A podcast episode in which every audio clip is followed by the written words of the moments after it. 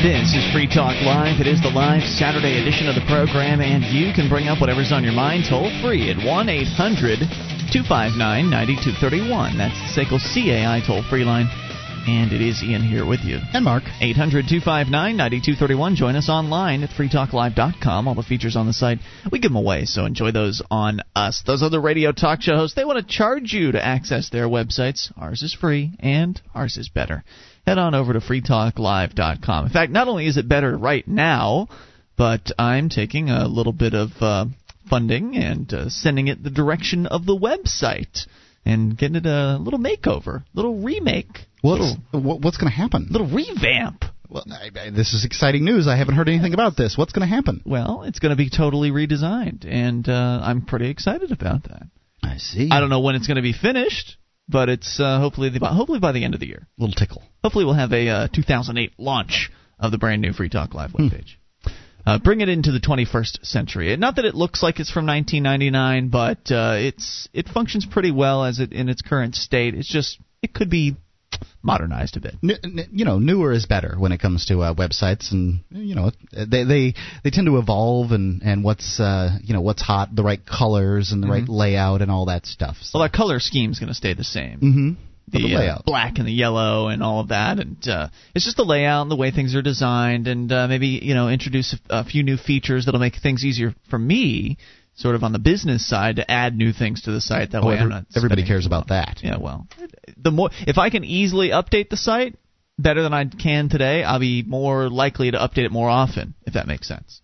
It does to me. So anyway, freetalklive.com, one eight hundred two five nine ninety two thirty one. Uh, starting things out with a story I promised for last night, but we didn't get to from an emailer. He says, Ian, I was listening to a recent program about hazing, and it got me thinking about some of my own experiences. I recently began listening to Free Talk Live, and I must say, I like what I hear. I only wish I'd come into contact with you and this movement before October of 2003. I mention October of 2003 specifically because that was when I decided to enlist in the United States Army Reserve. Hmm. At the time, I thought I was making a great decision. Everyone was proud of me. I'd get extra points on a civil service test, and they'd pay for my college. The military seemed like the perfect thing for a guy who was tight on money and lacked direction. I can still remember how naively excited I was. I was going to be a military police officer.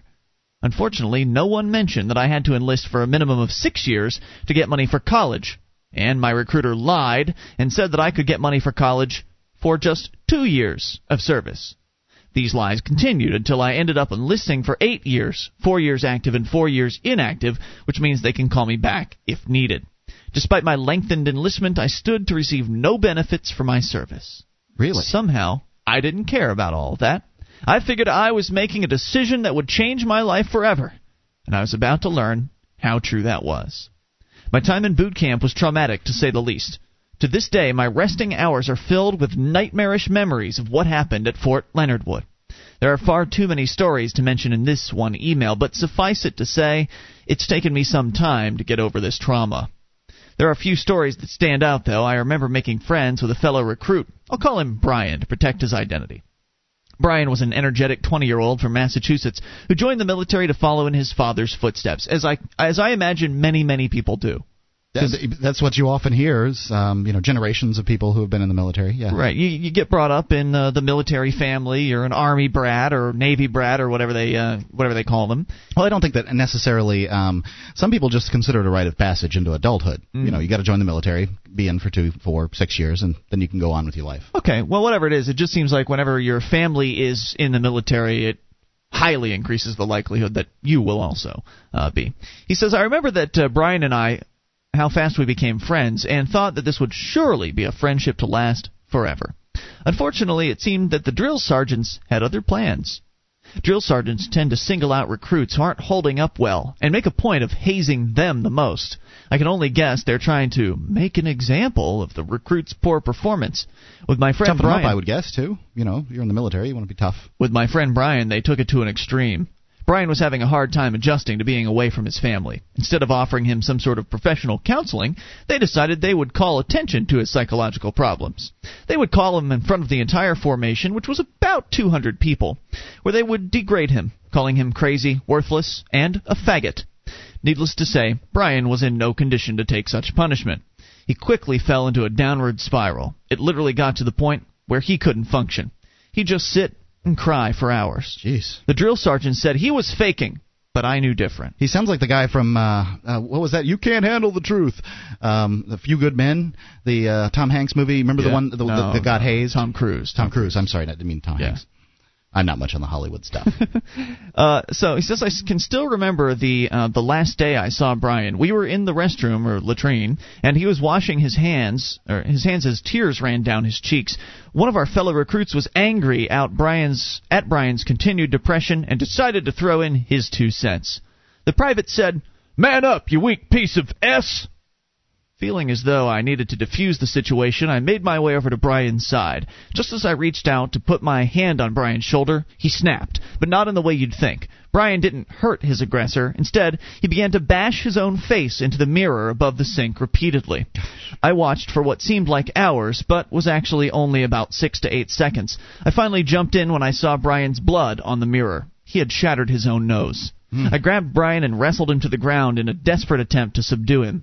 In an effort to protect myself, I kept my forearm against Brian's jaw to keep him in place.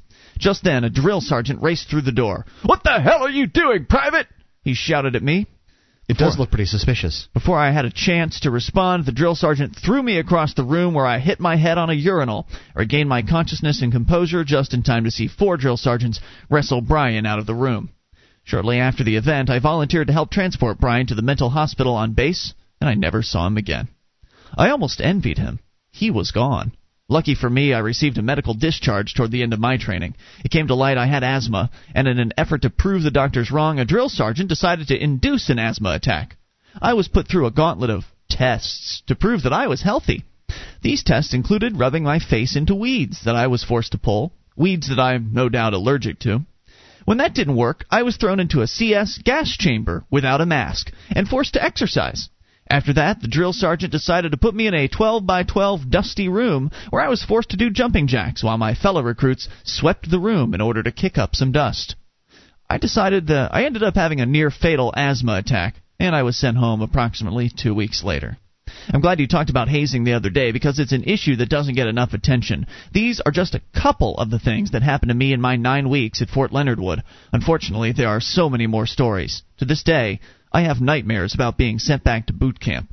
If you're ever talking with someone who's considering enlisting, I hope you'll tell them about Brian and myself from CS. Hmm. Just an amazing story from, from one of our listeners. And he apparently has more where that one came from. Don't you think there's some value though? Um, I, I, you know, I don't. I, I think hazing can can definitely go the wrong way. Value in being abused? Is that what you're talking about? value in uh, sh- you know toughening somebody up for war. Look, I understand uh, the point of toughening someone up for war, but when you're dealing with somebody who's obviously having severe psychological trauma, I don't know if they're taking the right tact. Well, You know, if- I understand they're desperate for bodies to go over and be killed in another country, but I, it seems like they're being inhumane to me. This Don't you think sick. that some people, um, you know, their defense mechanism is to, uh, you know, just sort of give up, and it's the drill sergeant's job to get beyond that defense mechanism, to, uh, you know, to to push them a little bit, so that they, you know, do man up.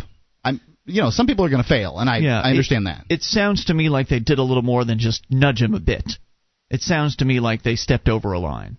And would love to hear what you think. 800 259 9231. Did you ever experience anything like this, or was your basic training just peachy keen, no problems at all? You didn't see anything like this, in fact. Well, a lot of people, what what I've heard from people as far as basic training goes, is it's um, something they'd never do again, but it's something they wouldn't trade for the world. They love the idea that they made it through basic training, and and they love the idea that it was tough.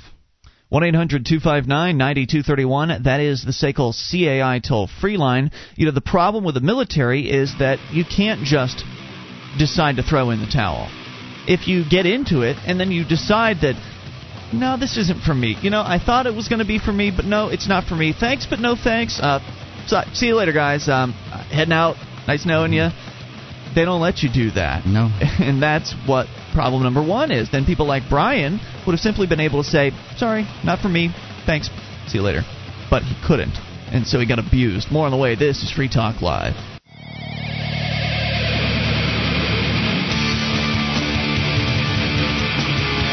This is Free Talk Live, and you can bring up whatever's on your mind. The toll free number is 1 800 259 9231, SACL's CAI toll free line.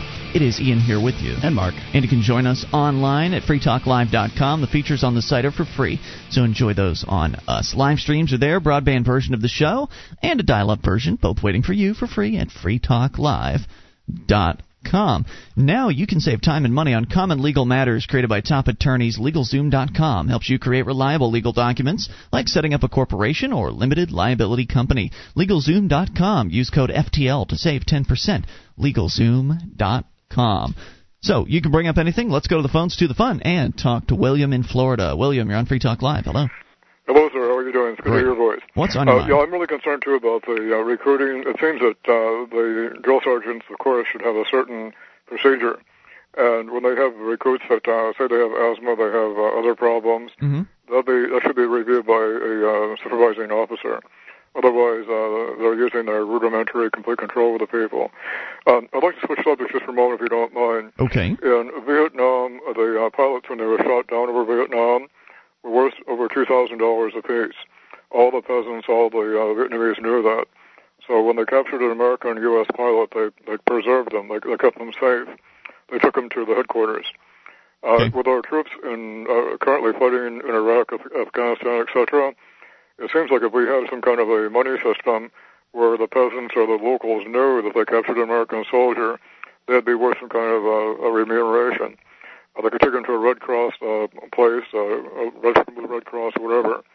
But I want to be fair and point that out. I think it's extremely important thoughts, you know, for that situation. So hold on a second. You're saying they would pay an insurgent to keep a Uh, soldier alive? No, just a peasant, uh, somebody. Well, the peasants, uh, there was a two thousand dollar reward for any American soldier uh, or any American pilot who, either dead or alive, was turned over to the authorities. And I see. Uh, so I'm thinking that if we had some kind of a, um, a money system set up where American U.S. soldier was captured in a small village, and they were surrounded by hating, uh, you know, peasants who Hmm. wanting to do them great bodily harm. Well, you know, it's an interesting idea. of course, I think it'd be make a little bit more sense just to get the hell out in the first place. How about that? Well, this is certainly the, the most important point, but I'm thinking about being captured. You know, if, if Right. the fam- let's say a real poor family in a little village knew they had something coming for turning the guy over alive and in good health, that would make a major difference for them and for the U.S. soldiers. Well, that makes sense, and I wonder why that policy went away. Another thing I'd like to switch over for another thing is that uh, there's a book called Soldiers of Misfortune. It's uh, written by a Mark Sauter. It's a Avon publication. Uh, this book is end- uh, endorsed by U.S. General Westmoreland, who was chief of staff of all military operations in uh, Vietnam. The book essentially describes how, after World War II, Russia demanded we turn over any Russians that were uh, fighting with the Nazi forces. hmm We refused to do that.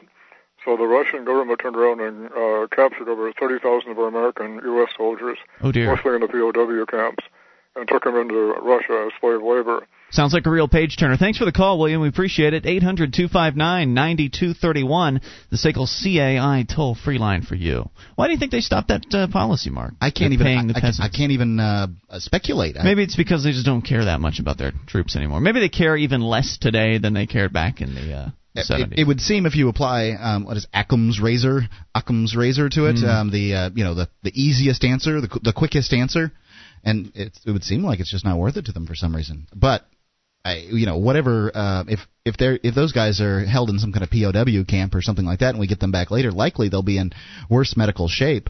Two thousand dollars is you know nothing. Why, why not? Or you know, I guess you'd have to raise it for uh, to- cost of living. Call it ten thousand dollars is Mhm. probably still significantly less than we'd pay for medical treatment yeah, for but remember, it's been. two thousand dollars for peasants in another country. That's probably okay for them. It might be. Uh, you know, here's another group of people that the government doesn't care much about. From Washington, D.C., according to NORML, National Organization for the Reform of Marijuana Laws, police have now arrested a record high, another record high of marijuana smokers. Every year. in 2006 uh, is a 6% increase of 2000, over 2005. Police arrested a record 829,625 persons for marijuana violations in 2006, according to the FBI's reports.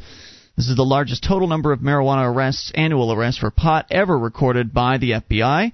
Marijuana arrests now comprise nearly 44% of all drug arrests in the United States. NORML Executive Director Allen St. Pierre said these numbers belie the myth that police do not target and arrest minor marijuana offenders, who noted that at current rates, a marijuana smoker is arrested every 38 seconds in America. This effort is a tremendous waste of criminal justice resources that diverts law enforcement personnel away from focusing on serious and violent crime, including the war on terrorism. Of those charged with marijuana violations, approximately 89%, or 738,000 Americans, were charged with possession only. The remaining 90,000 individuals were charged with sale manufacturer, uh, or sale manufacturer, a category that includes all cultivation offenses, even those where the marijuana was being grown for personal or medical use. In the past years, roughly 30% of those arrested were age 19 or younger. So, there they go again throwing more marijuana smokers in jail cells. I mean, is this really what you want your police to be doing? Because they're spending a lot of time, a lot a of lot man of money, hours. and and that's really the, the problem that I have with it is that it's just so much money. They, um, I, I, you know, I don't want to spend my money throwing pot smokers in jail. No way. I don't smoke marijuana, but I don't see any reason to put someone in jail. I, when I compare marijuana to alcohol, I see marijuana as being far less harmful than alcohol. Absolutely. In fact, uh, they're not only spending money to throw the people in jail, then they get to spend more money once they're in jail to keep them there. Sure. I mean, it's just money all That's over the part place. of it all. And then they get extra money. Uh, they they get money um, for the department from the marijuana smokers, which is the real reason they're doing this, right? It's not because they really do. They think. Do they think that this is going to stop people from smoking marijuana? How many people have you known, Mark, that have gone to jail for drugs, uh, marijuana specifically, that got out and cleaned up their act? That's it, swearing it off, never smoking marijuana again. I, I I can't say that I've known anyone that that has gone to jail and and gotten out and you know stopped, never done drugs again. I've known a handful of people that uh, that have gone to jail They've gone straight for a little while. for marijuana. Well, yeah, because they might be on probation or something. Eh, well, And then just- they, and then they've they just- get out, and if they're on probation, they're counting the days until it ends before they can smoke their next joint. I Sounds mean- like a problem to me. What's the what's the problem? Well, it sounds like they have a problem. I, I, mean, if you're count, if you're counting days till you can smoke your next joint, some people you really like their marijuana. I understand. It and sounds it like a doesn't necessarily mean that it's a problem. It means that you just enjoy it and you're looking forward to it or whatever. Anyway, my point being that the time in jail did not dissuade them in the least from going out and acquiring more marijuana and smoking it. I mean, they they know this. And in fact, they see the same people coming into jail over and over again. It's not like these people get arrested once and they never get seen again. When you get arrested for marijuana, it's a conviction. It goes on your record. When a cop is behind you after you get out of jail, if you're driving and a cop pulls up behind you and types up your license plate in his little computer, it's going to show marijuana arrested 2005. And then the cop's going to know you were arrested once, and he knows that there's a good chance that you might just have a little something on you. He can get himself another arrest. Exactly. So he pulls you over, makes up a reason for pulling you over, like, "Oh, your license plate was out, uh, light was out. Mind if I search?" And uh, you know, and then you get arrested again. I heard of a guy who got on the wrong side of the cops uh, yesterday. I talked to him. He said he got pulled over every day for 20 days. And this isn't a marijuana smoker. No, this there's is just a a guy- business owner. Yeah. 1 800 259 9231, the SACL CAI toll free line. You can bring up anything. Peter in Washington is next, and your calls as well. Though ladies come first if you make the call. It's Free Talk Live. Our archives, website, and podcast will continue to stay free, but if you think other people deserve to hear this show, consider becoming a Free Talk Live amplifier for just $3 a month at amp.freetalklive.com. Help free some minds. Visit amp.freetalklive.com.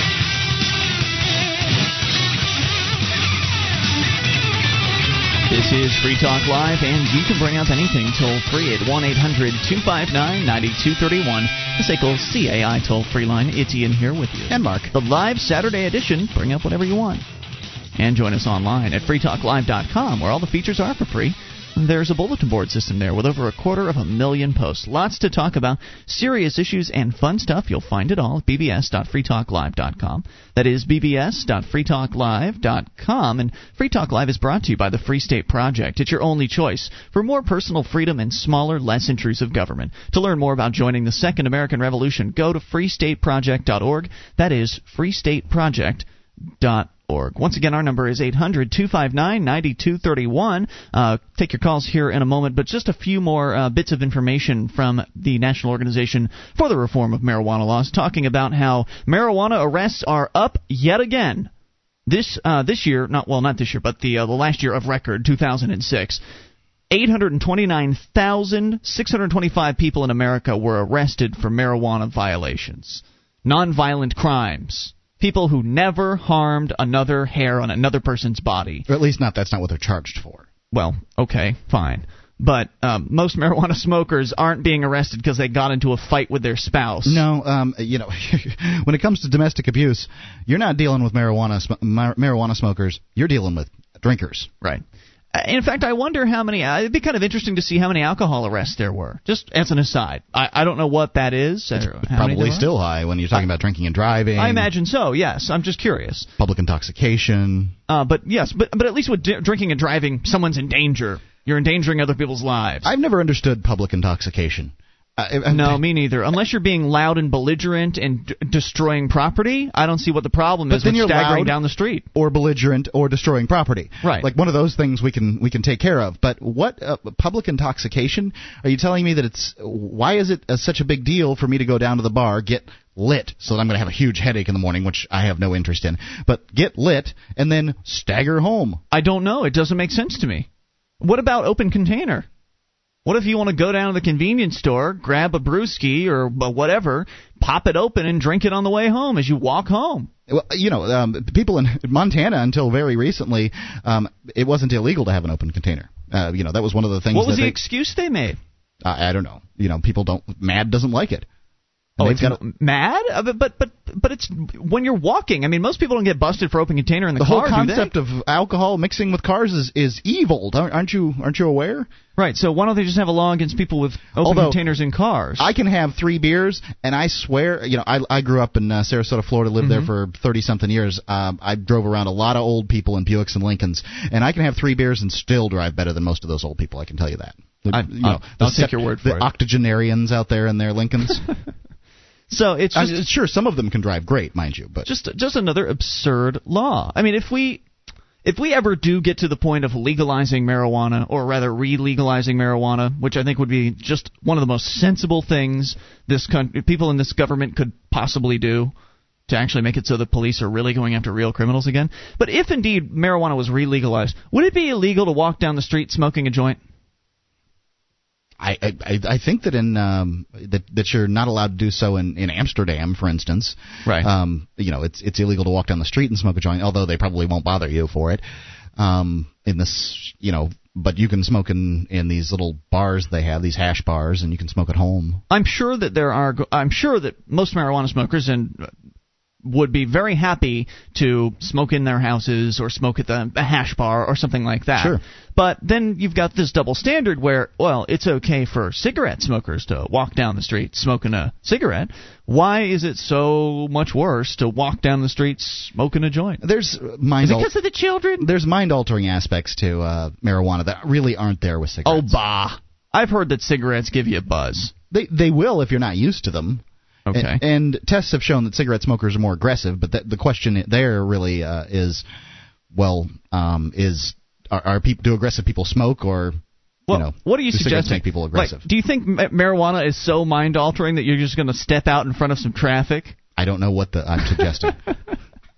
I First time I anybody. s- when I when I smoked first smoked marijuana, I certainly would have stepped out in traffic if there hadn't been people around. really? Yes, Wow. How old were you at that time? sixteen. Yeah. Hmm. 800 259 9231, the SACL CAI toll free line. Present policies, according to NORML, have done little, if anything, to decrease marijuana's availability or dissuade youth from trying it. Noting the St. Pierre said, noting young people in the United States now frequently report they have easier access to marijuana than alcohol or tobacco. In fact, two other major points stand out from today's record marijuana arrests. Overall, there's been. I'd like to make a point on that if I Yeah. could. Um, when it comes to uh, alcohol's availability versus uh, marijuana's availability, you see, there's store when the stores can sell it, they can sell it to only people that are over the age of 21. Now, I'm not saying that certainly people under 21 um, get alcohol. Just about everybody who's drank drank before they were 21.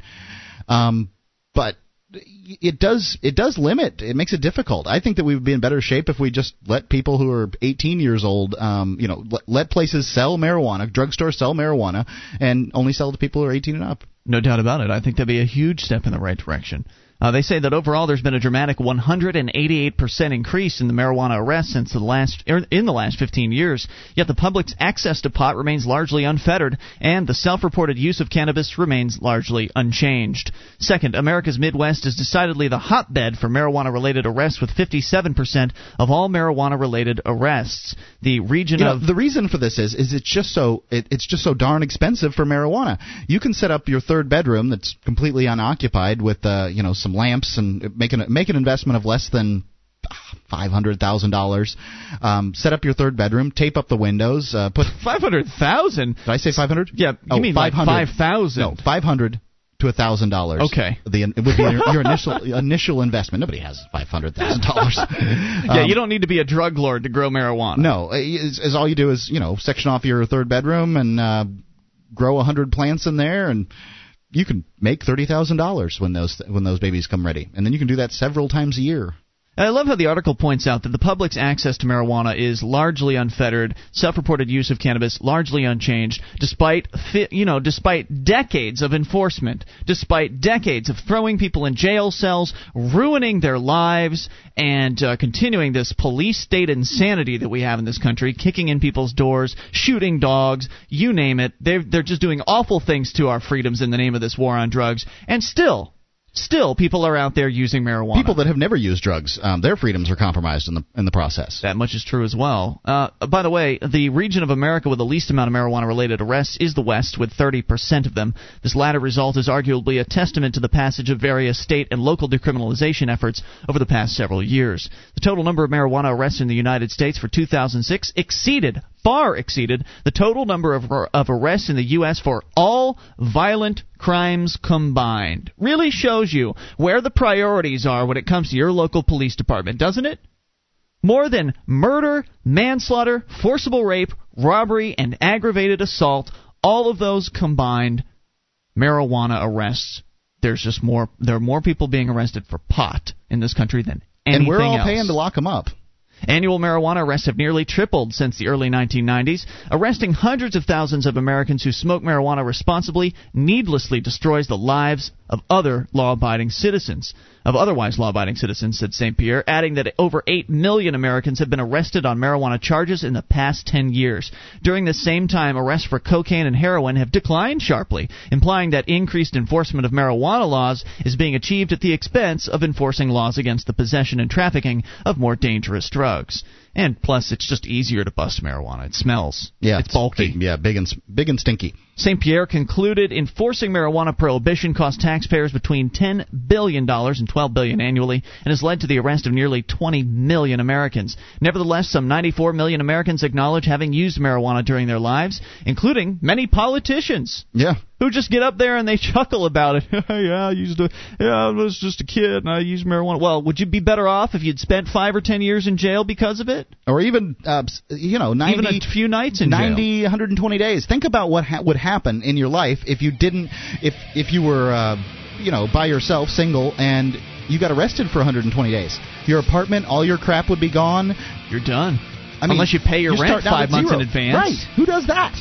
Uh, he says it makes no sense to continue to treat nearly half of Americans as criminals for their use of a substance that poses no greater and arguably far fewer health, uh, health risks than alcohol or tobacco.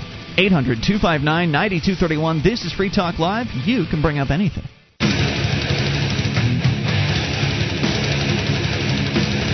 This is Free Talk Live, and it's your show. You can bring up whatever's on your mind toll free at 800 259 9231, and it's the live Saturday edition. Ian here with you. And Mark. 1 800 259 9231. You can join us online at freetalklive.com. We've got a lot of stuff on the site. We give it all away, but we do ask that you voluntarily support the show by buying some stuff at the Free Talk Live store. Head over to store.freetalklive.com and shop around. We've got all kinds of great items, including the Free Talk Live branded merchandise like T-shirts and hats and hoodies, as well as uh, other things like our beanie caps. Uh, I guess that counts as a hat. Uh, the lighter bottle opener combo, DVD classic archive collector sets. We even have a flag, and the bumper stickers are free. figure out. You can find out how to get your own bumper sticker if you head on over to uh, store.freetalklive.com. That again, store.freetalklive.com. Let's go to the phones, to the fun. Talk to John in New Hampshire. John, you're on Free Talk Live. Hi guys. Hey, what's on your mind? Hey, uh, there is no war on drugs. There is a war on the Constitution. There is a war on uh, civil liberties. There's a war on the people of this country. Mm. And uh, to just prove it, uh, I think it was last week you folks were talking about who profits from this on a local level. Uh, corrupt cops Mhm. uh, on an individual level can do profit. Uh, and uh, the chief and, and further on up, they profit at a different level by confiscating property.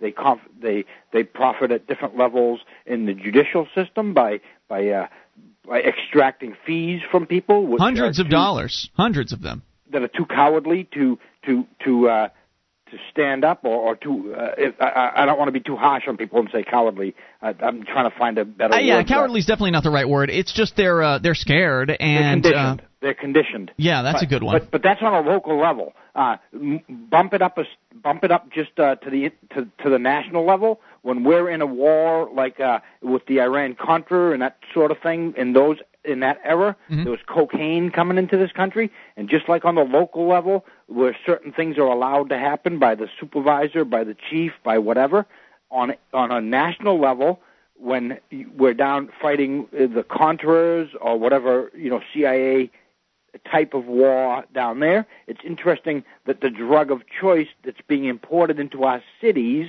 and uh, further onto the street is cocaine. And when cocaine we're is fighting a just war as- in Afghanistan, Yeah, and by the way, cocaine is just as popular as it's always been, if not more right. so. But when we move over to the, to other countries where where the poppy plant grows, my point is that when the guns, the the illegal guns that the CIA and the warmongers send to these countries illegally to fight wars, the planes that carry the guns do not come back empty. And there are people who know that this happens. Back when the Iran Contra thing happened, the uh, there was a guy named Hasenfus. He ca- he was captured by the uh, one of the governments down there. They shot his plane down. Mhm. He was on his way back to Arkansas. Clinton used to be the uh, governor back then. That's when he used to say that his brother had a nose like a vacuum cleaner.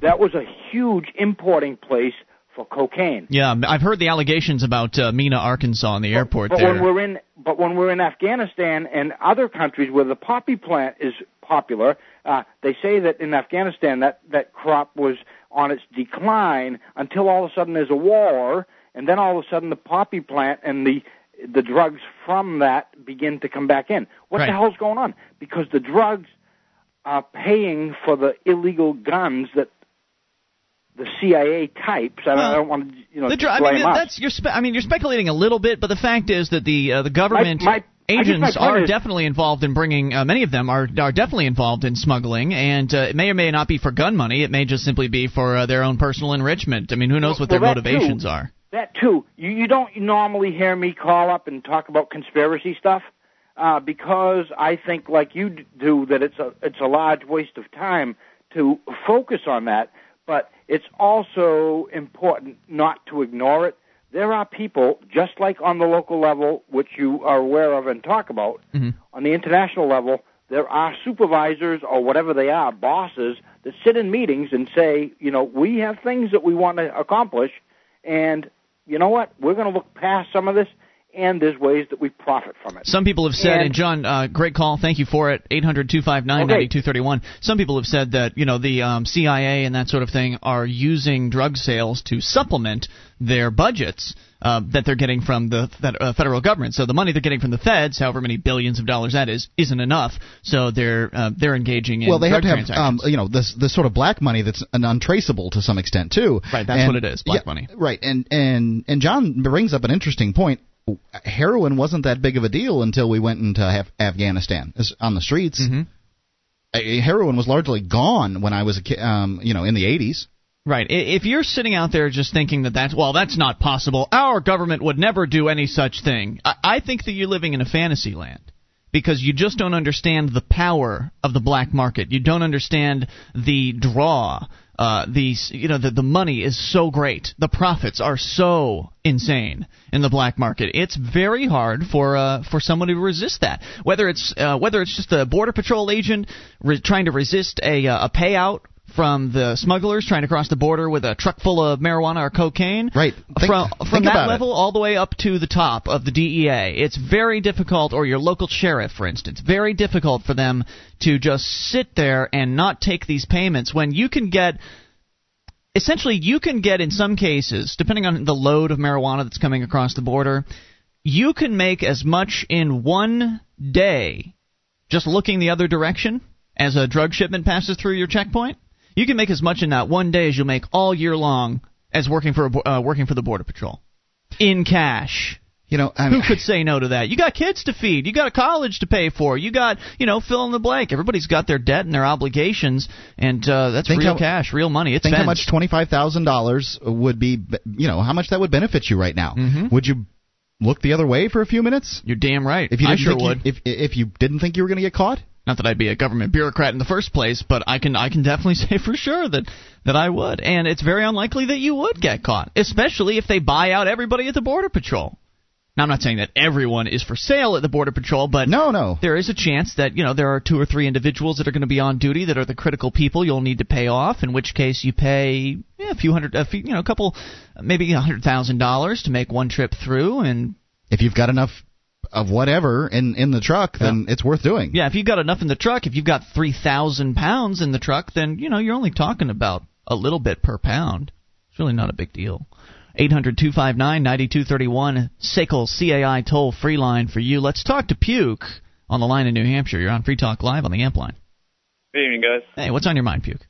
Uh, let's see here. The guy called in right at the beginning of the hour talking about Vietnam POWs or some crazy hoo-ha. Mm. And uh, he was talking about um, a like a monetary reward for uh, down pilots or whatever. Mm-hmm. Uh, those are called blood chits. C H I T. Okay. And it is. I don't know if it's been used before World War II, but they used them in World War II. It was like a silk cloth that was sewn into the uh, pilots and bombers' jackets, and it basically said in like the languages of the countries that they would be flying over that if you found the soldier in a downed aircraft, that you could take him or report where he was and get a reward. Hmm.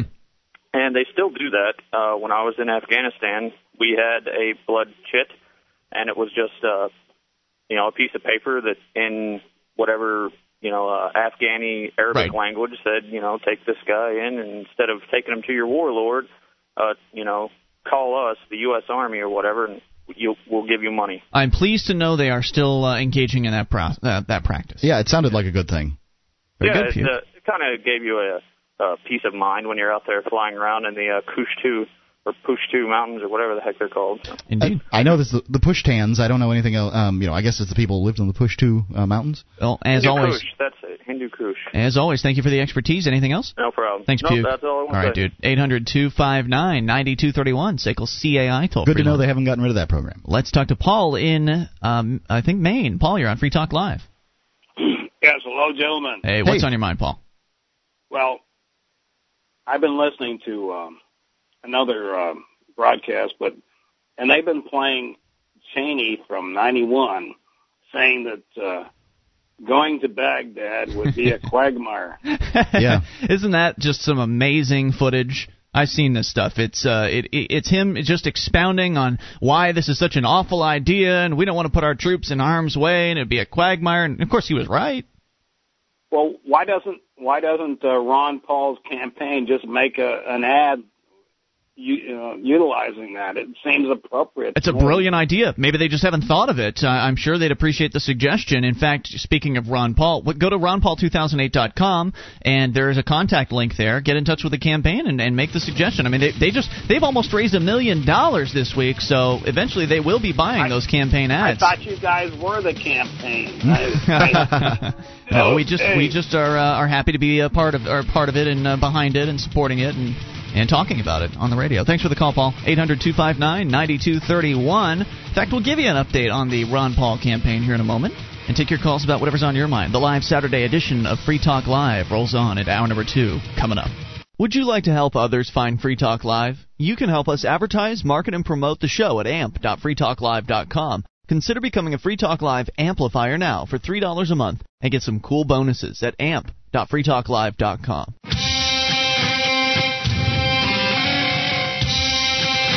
This is Free Talk Live. It is the live Saturday edition. We're launching into hour number two of the program. The toll free number is 1 800 259 9231. SACL CAI toll free line. That's 800 259 9231. Of course, you can join us on our website at freetalklive.com, where all the features are totally free. So enjoy those on us. That again is freetalklive.com. And it's Ian here with you. And Mark. Uh, once again, freetalklive.com. We'll go right into your phone calls here, and then we'll give you the uh, Ron Paul update that I promised. Uh, but first, let's talk to Tom in New Hampshire. Tom, you're on Free Talk Live.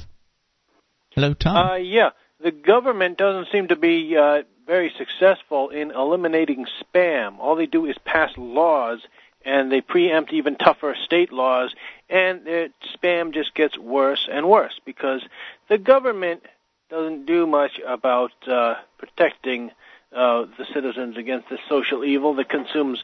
You know, like if it takes five minutes a day to to wipe out all the spam off your hard drive, you know, times all the millions of internet users, that's a lot of time. But there are free market solutions. Yeah, ones that work. Yeah, yeah well, not just that, but uh, let's say you sow the web with bogus email addresses to bog down the spammers. You put all these bogus email addresses, a bunch of random letters at a bunch of random letters dot com, mm-hmm. and then uh, the email the uh, the info bot will go uh, surfing that. The, the, the spam bot will go slurping down these. Oh, my master will be so happy. I'm, I'm finding all these email addresses. And when they go to send out a million uh, email addresses, um, a bunch, a million spams, like 99% of them will be garbage. So you're bogging down the spammers. So I thought this idea, you know, sow the web with bogus email addresses to bog down the spammers mm-hmm. would make a good uh, theme for a website. So I set that one up. Okay. Mm-hmm. And uh, I don't know if the spammers another- really care that much about that. I mean, they they don't care that they've got bo- uh, bogus email addresses. They just want to send out spam, and they know they're going to hit some real ones as they're slurping down those email addresses with their bots that are crawling the web. Right, I'm not sure how much it actually bogs them down. I mean, they're going to get bounce, bounce backs, and they'll have to deal with that. But they have to just with, ignore them. They I have mean, to deal can- with some level of bounce back anyway. They can so. probably just filter the bounce back so they don't even have to see them. I mean, I'm, these are professionals we're talking about here. I think that I it's. I think that the spam protection is far more effective on the other side of the coin, and that is in the uh, the inboxes of the world. For instance, in Gmail, I've got 2,500 messages in my spam folder right now, and those get cleaned out every month or so. So, you know, periodically they get cleaned out. So uh, Google Mail, for instance, does a fantastic job of filtering out spam. Some of them still make it through, but nowhere near as much as uh, as I can't to. remember the last time I got uh, got one from uh, in Gmail. Tom, thanks Let for the call. We you- appreciate it, dude. 800 259 9231. And Gmail's free. So Google has come up with the. Uh, But I think it's good good ideas like Tom that need to be explored. Oh yeah, yeah. Well, the marketplace is handling it. I mean, if anybody thinks the government is out there doing a damn thing to stop spam or stop uh, solicitation on uh, the phone solicitation, you got to be kidding me. Oh, me. I think that they've um, their no call list has been somewhat effective. I still get calls all the time. I'm not sure. Are you on the no call about. list? I don't know. You that, that then you're not. I don't call, I don't call mommy government to take care of me, Mark. I understand. Uh, Google, in fact, Google is handling the sp- uh, the spam problem with phone calls as well with their new Grand Central service, um, where you can put your phone number sort of behind a wall, basically, and give everybody. You put your real phone number behind a, uh, a different phone number. You give everybody the the frontline phone number. They call that. And then it forwards the call onto your red, uh, your regular phone. In fact, it can call like six phones at once if you wanted to. It can ring your cell phone, your office phone, your home phone, all at the same time. If you have a home phone, though, um, you know, a regular landline, you're still going to have the same problem because they're the you know the company's going to give out your landline number and and people are going to call it. So, Well, you can always uh, pay them You can to not VoIP. do that. right, you can have VoIP. Uh, but none, yes, and I does VoIP? Yeah, I guess you're right. VoIP doesn't give out that information. Uh, so anyway, the the phone numbers ring through through this Grand Central service, and Grand Central, like Google Mail, again, it's a Google product, has its own spam blocker. So even if people in the spam world start getting your phone number, Google's got their number listed, the ones they're calling from, mm-hmm. and they'll, you know, knock them out. They won't even send those calls through to you if you turn on spam protection. And if a call comes through and it is spam, you can go into their system and mark it as spam. You'll never hear from those people again. So, I mean, it's just uh, the marketplace is really what's what's handling the the, uh, the problem. I would agree with more that. More so than anything else. 800-259-9231. Let's talk to Bill in Oklahoma. You're on Free Talk Live with Ian and Mark. Hello, Bill. Well, hi guys. Thank you for taking my call. Yeah. Uh, just to touch up a little bit on what I just was listening to, um, what makes Gmail so effect- effective in, in a sense as far as spam is concerned is that it, it not only does it handle it on its end, but it relies on its own users to help quarantine the spam. mm-hmm. For instance, let's say that uh, Ian, you you get a piece of mail that happens to get through uh, into your inbox. You mark it as spam. It it automatically uh, what Gmail does is it adds that uh, bit of information that you submitted uh, against its already profound number of spam solicitations. Yep. That way, no one else gets it, uh, and it, it prevents someone like me from getting it the next time around. So that's it, so and that's, that's just uh, you know that's just what's on the surface. That's what we know about. Who knows what sort of uh, programming and algorithms and things like that they've oh. they've designed custom uh, to make their system just more effective than I think anybody else's. It's just incredible. Yeah, true. Well, there, there was a couple of things I wanted to bring up uh, just briefly. Uh, the first thing uh, I, I wanted to bring up was this god awful misuse of the term grassroots. I don't know hmm. if, if you've come across it yourself, but I've been reading a number of articles uh, both in, in traditional print and online about how all these other politicians, so-called politicians, are taking advantage of the grassroots movement. I don't, uh, when I think grassroots, I don't think of hitting Oprah up for a large donation as grassroots. Mm-hmm. I don't think of uh, getting plugged on the Letterman show as grassroots. However, I do think going on a website and soliciting uh, for a, a $500,000 from its loyal uh, contributors, uh, uh, John Q. Public, is grassroots. Mm-hmm. Um, I don't know how you feel about it, but I think the term grassroots is getting yeah, it's soon to get a negative connotation to it because now everybody's gra- grasping onto this term. Hmm and the only one that's effectively done it and has done it successfully, to my astonishment, has been Ron Paul. Well, I'm not going to go out on that limb and, and say that. I mean, I don't pay attention to the other Democrats or Republicans and whatever grassroots efforts that they're leading.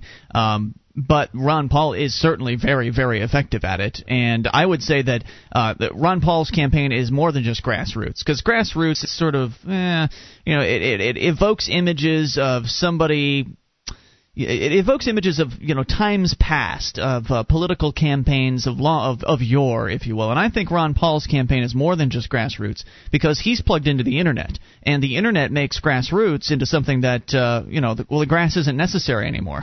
the information age is connecting people in a way that was in, uh, previously impossible 20 or 30 years ago.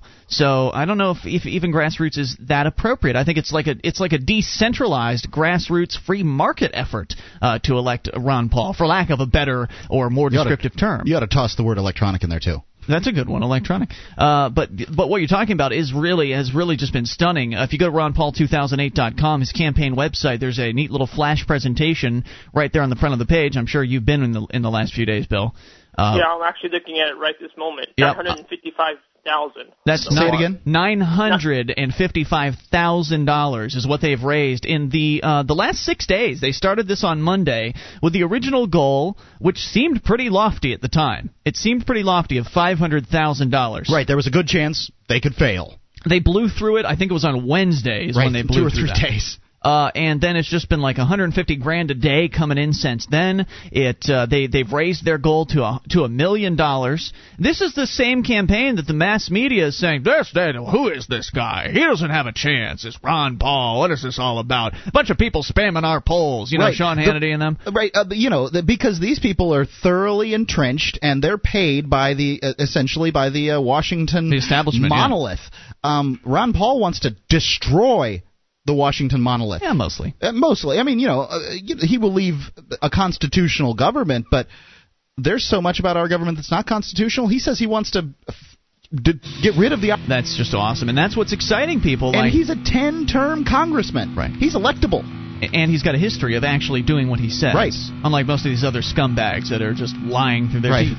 Hey, Bill, thanks for the call, dude. We appreciate it. 800 259 9231. So, Ron Paul's campaign, they've got over 24 hours left to make it to a million dollars. And they're already at uh, 955,000. There's no doubt they're going to roll right through a million, maybe even make, who knows, 1.2 by the time it's all done. This is Free Talk Live.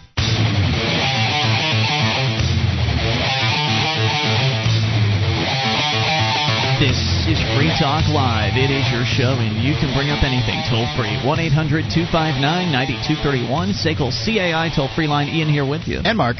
Live Saturday show. You can join us online, freetalklive.com, the place to go. We've got the Shrine of Female Listeners there, the dozens of ladies who've sent us their validated photo to prove they listen to the show. Head over to shrine.freetalklive.com to see what it's all about. Shrine.freetalklive.com. Do you have a company that needs to try something new in the area of collections? SACL CAI does collections, early out billing, and they purchase charged off receivables. SACL's employees are trained in resolving issues for your customers and treating them with respect.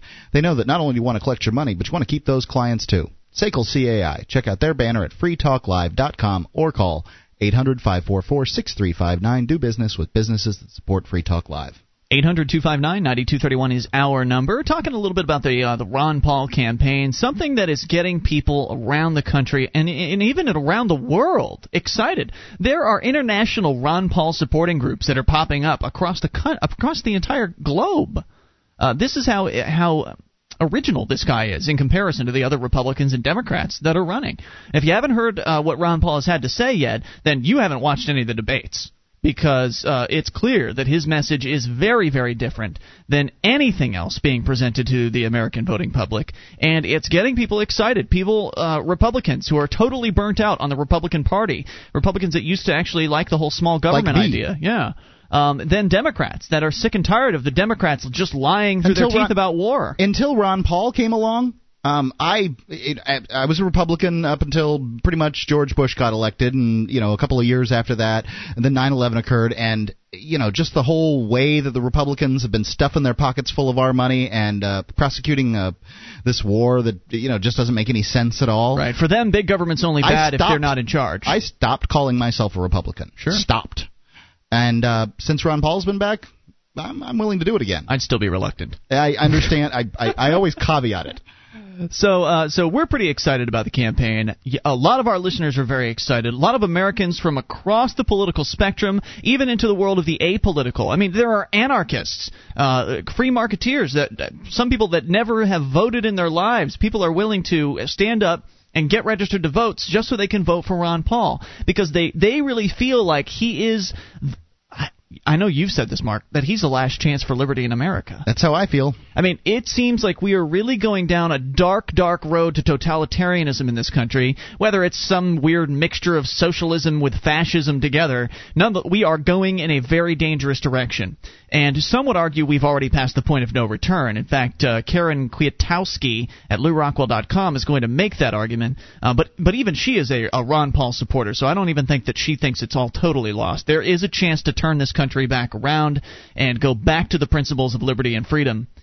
But Ron Paul really, in my opinion, I, I'm agreeing. I'm agreeing with you at this point, Mark. I think Ron Paul's the last chance at a national level. I think there's still uh, some things that can be done at state levels, like here in New Hampshire, the Free State Project. I think that's going to have some really um, important effects on freedom in New Hampshire. But as far as the rest of the country is concerned, as far as the national scene, Ron Paul is the only person talking in this manner. He's the only person presenting real liberty-oriented solutions If to you're against problems. war, if you're against the American people being uh, cheated out of their money in Washington, and if you're for if you're for small government, this is the guy for you. There's no other candidate out there that has the record that he does. I'm sorry. Mitt Romney says that he uh, reduced taxes in um, Massachusetts. He's a liar. Well, sure, but he increased fees, as did Giuliani. I mean, these guys haven't didn't shrink the size of their governments. I mean, Mitt Romney is the guy that instituted the socialist medicine system in, uh, Right, he presided over that. or the fascist medicine system, whatever you want to call it. It's government all the way for these people. 800 259 9231. Let's go to Paul in Indianapolis, listening on WXNT. Hey, Paul. Hey, how you doing? Great. What's Good. on your mind? Hey, uh, I just want to let everybody know about the meetup groups. I, I'm not. We've got hundreds of people just in Indianapolis that are involved in the Ron Paul meetup groups, Hmm. and um, it's exciting. I mean, uh, it's, it's cool to hang out with these people, have barbecues, and and organize events uh, to help Ron Paul. What are you So- seeing? I mean, I personally have never been to one of these meetup groups. I, I imagine there's one in my area, just I haven't looked into it yet. Because you know I'm supporting Ron Paul in my way of getting on the radio and talking about it. But uh, but what are what are you seeing when you go to these groups? What's the, uh, the I mean, are there really people there from all across the political spectrum? Who have you met that you didn't expect to be at one of these groups? Yeah, I mean, there, there's you know liberal professors that are you know uh, teaching at universities that are against the war primarily, Mhm. uh, but but you know there are other things about Ron Paul's message that they that they feel that they identify with. Me personally, I'm more of a, a, a little bit more libertarian side of the Republican Party, Mm-hmm. but I mean there, there's there's a wide variety of people that I think uh, understand the the basics of the Constitution, and they want to see that at least on the federal level that we've got some sort of uh, uh, libertarian-minded government once again, instead of this uh, sort of uh, move towards basically fascism, I guess, or socialism. Uh, it's it's just uh, it's disconcerting, I think, to a lot of people. Absolutely. that- Disconcerting to me. And so many people had just thrown in the towel mentally. They'd, they'd given up, you know. They they look at the Republicans and the Democrats and they don't see a dime's worth of difference between the two. And then all of a sudden, Ron Paul appears out of nowhere and uh, he gives people hope again. He gives people the, the chance to actually reclaim their liberties. And th- there's no doubt that people are getting excited. Are you seeing new people come to the uh, the meetup groups on like a weekly basis? How often are you guys getting together? Yeah, I mean, well, the one that I attend is just one of the smaller satellite meetup groups, but in the Indianapolis area alone, I think there's, well, I know that there's at least over 500 people that go to these meetup groups. Hmm. How many groups are there? How many groups are there? I I'm not sure how many there. Uh, there's there's a lot of like small, uh, like the one that I go to is just in my local area, about five five mile radius. Mm-hmm. So, now, when you were asking uh, that question, Mark, were you asking just for Indy or are you asking for the country? 'Cause No, it- I, uh, Indy and specifically. I just wondered how many were in a single city like Indy. Right, because Ron Oh. Paul, these uh, meetup groups, he's got more meetup groups than any other candidate in in the in the race, as I understand it. I mean, he's just incredibly. It's just an amazing phenomenon. So and these are all people that are that are ready to help, and so you know I think it's just exciting to be around other people that have similar ideas, are ready to help, and they're they're pretty positive people. They're not just a bunch of conspiracy people. They're just on. That's good to they, know. They they like the positive message that that he's trying to carry forward, and, Here's- and they're ready to help. Let me throw this one out to you, Paul. Um, if indeed Ron Paul does not make it through the primary, let's say for whatever reason he loses, uh, he does not get the nomination, and let's say he decides he doesn't want to run as a third party, which is what he's saying he's going to do, but who knows? People Right. might convince him otherwise. But let's just say he throws in his hat or throws his, you know, takes his hat out of the ring and, and goes home to Texas. What do you think's going to happen with all of those activists that have gathered together for these meetup groups? What of what of the what of the people that you've met? What do you think they're going to do? What would what will you do? I mean, I, I think I'm going to have a pretty tough time continuing on with my association with the Republican Party, just because uh, it's opened my eyes a little bit, Mhm. uh, being involved with or, or being exposed to what he's had to say, and, and really starting to investigate, you know, some of some of the things that he's had to say. I've always been on the libertarian side of the party, but I've, I've never understood how how the party is operated It's until, a mess. until now, until I've focused on on him. Right, it's disgusting. now when you get involved in pol- uh, party politics, it's such a turnoff because there's so much uh, bureaucracy and just uh, political football being played, and it's just Right, awful. but it's dirty. It's Right, it dirty. absolutely is. And hey, Paul, thanks for the call. We appreciate it. Keep up the good work out there. 800 259 9231, the SACL CAI toll free line. We talk about living in the imperial world on the way. Take your calls about whatever you want. This is Free Talk Live. One of the bonuses you'll get as a Free Talk Live amplifier is access to our classic archives. For just $3 a month, you can become an amplifier and you'll help us get on more radio stations and MP3 players. Get the details at amp.freetalklive.com. That's amp.freetalklive.com.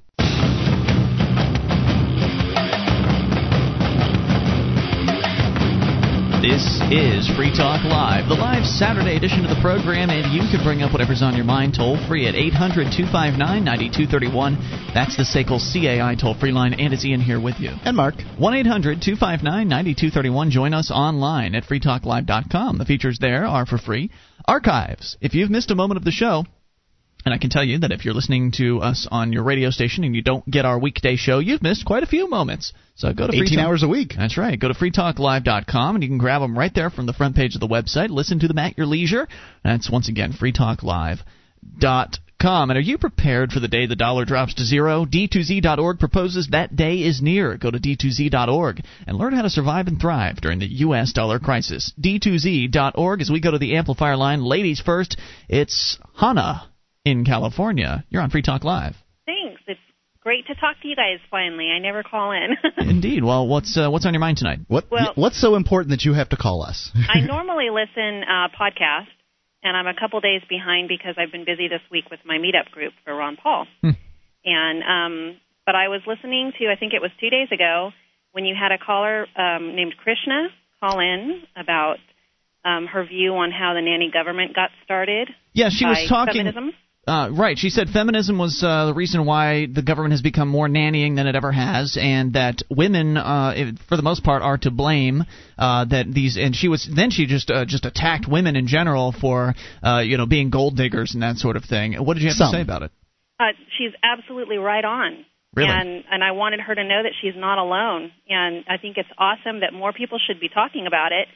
And um, the fact that we've got women who who basically even use their reproductive abilities to trap men for forever and, and stick them into a cycle of of not being able to make it in life because they decide to go out and, and get pregnant and I have to or say, not I was so- necessarily deciding but but allowing it to happen. I was so frightened, and some of them do um, decide to do that to trap a man. I, I was so frightened of this possibility, I went out and got a vasectomy at age 23. I heard that. I thought that was funny. Well, you It know is what? funny. It's one of the most freeing things that I think that a uh, a young person can do. If you understand that you can just adopt a kid, if you ever want to, if you ever want to have a child, you can just adopt one. Yeah. Then uh, you're really taking charge of your reproductive uh, abilities, and uh, th- then you can't get into those traps anymore. But Mark, did you have a, a comment? Oh, I wanted to know. Um, it's it's Hannah. Hannah. yes. Okay. Hannah. Um, I wanted to know what do you think that uh, then the women's suffrage movement, where uh, women got the right to vote, do you think we should reverse that?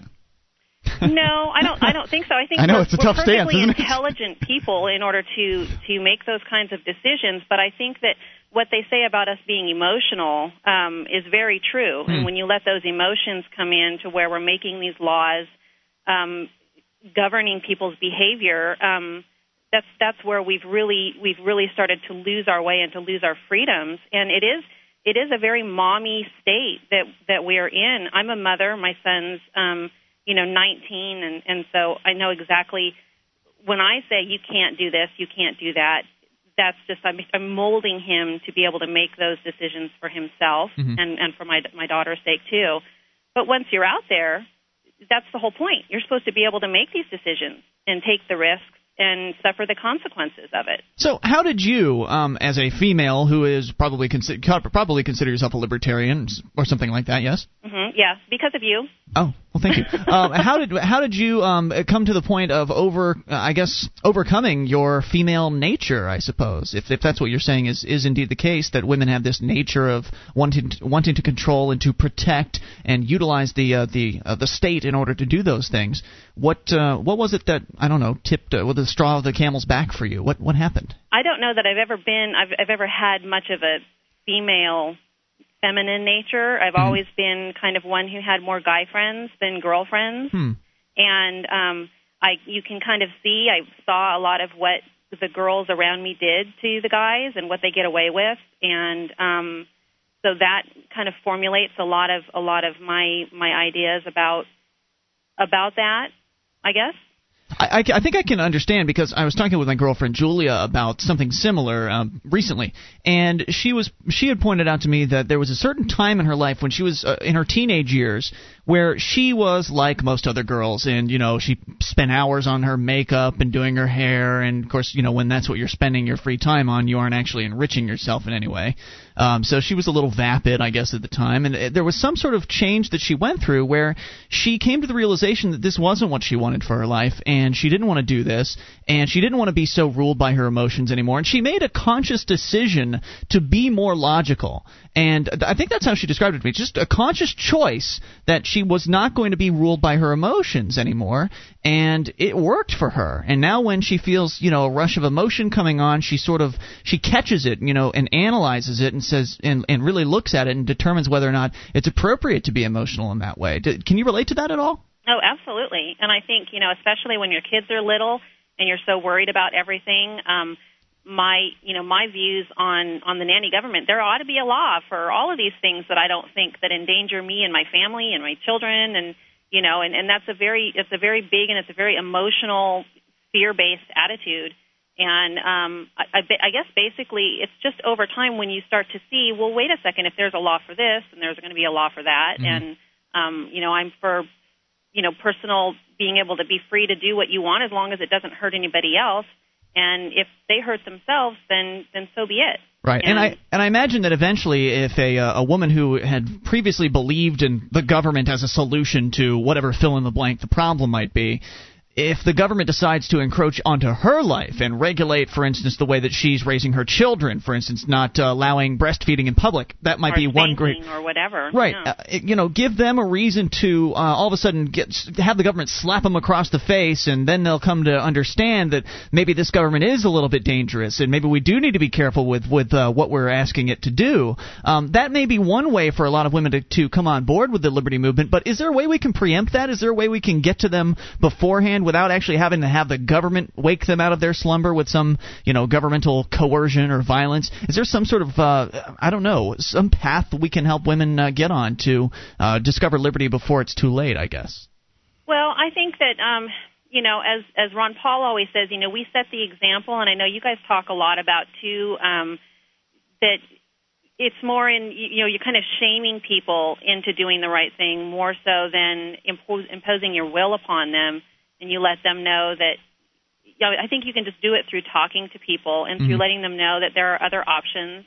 Um, I have neighbors who tend to be kind of on the socialist side, and when they talk about, you know, their their government jobs and wanting universal health care, you know, I kind of try and, and explain to them a little bit. Well, don't you like to have choice? And mm. you know, you just kind of you show them the the lighter side of of the freedom you know and and then you look at you can you can take them along the other path. Well what happens when this thing that you like gets um restricted you know if you can't drink your soda anymore because it makes you fat. And do you think it'll be easier as uh, as time goes on and liberty presumably I mean this this is my fantasy world, right? Where liberty keeps getting more and more popular, um, once it gets to a certain point of uh, critical mass where it's being accepted by a lot more people than it is today, do you feel like it'll be a lot easier to uh, bring bring more women on board when it's more cool and more accepted to to love liberty? Yeah, I think that women would generally be on board if if they weren't given such free reign to to you know kind of get carried away with with their ideas. Um, and, and I guess that's that? just more up, upon the um, the ones who actually are getting into office. And you see the Nancy Pelosi's and uh, that gal from uh, Southern California. I can't think of her name. Feinstein.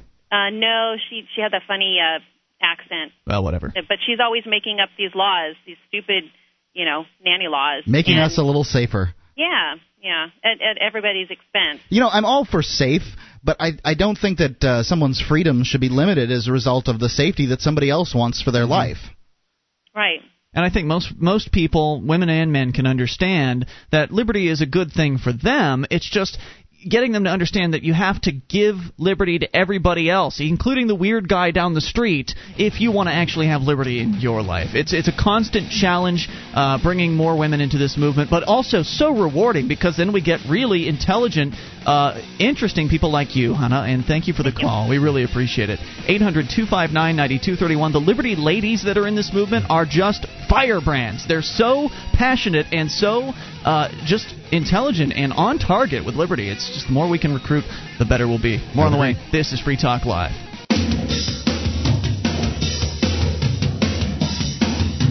This is Free Talk Live, and you can bring up anything. The live Saturday edition, 800 259 9231. It's Ian here with you. And Mark.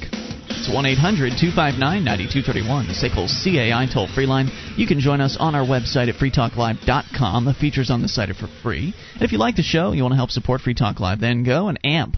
Head over to amp.freetalklive.com. AMP stands for Advertise, Market, and Promote, and the idea is a simple one. Uh, it uh, simply allows us to help get the show out to more radio stations. It's your dollars helping us spread Free Talk Live because we don't charge you for the website. So those other radio talk show hosts, they do charge you for their sites.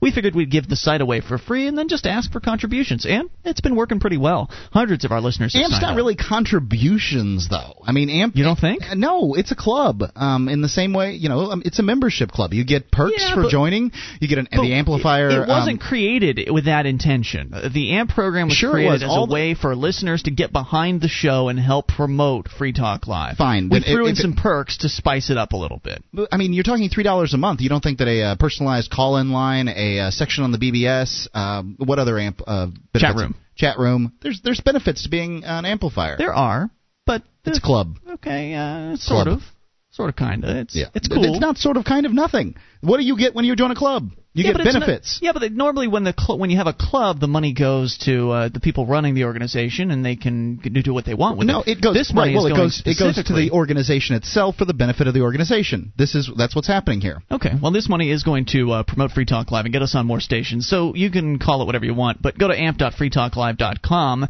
and learn more about it. That's amp.freetalklive.com. Let's go to the phones, to the fun, talk to Corey in Minneapolis. Corey, you're on Free Talk Live with Ian and Mark. Hey guys, Hey, what's on your mind?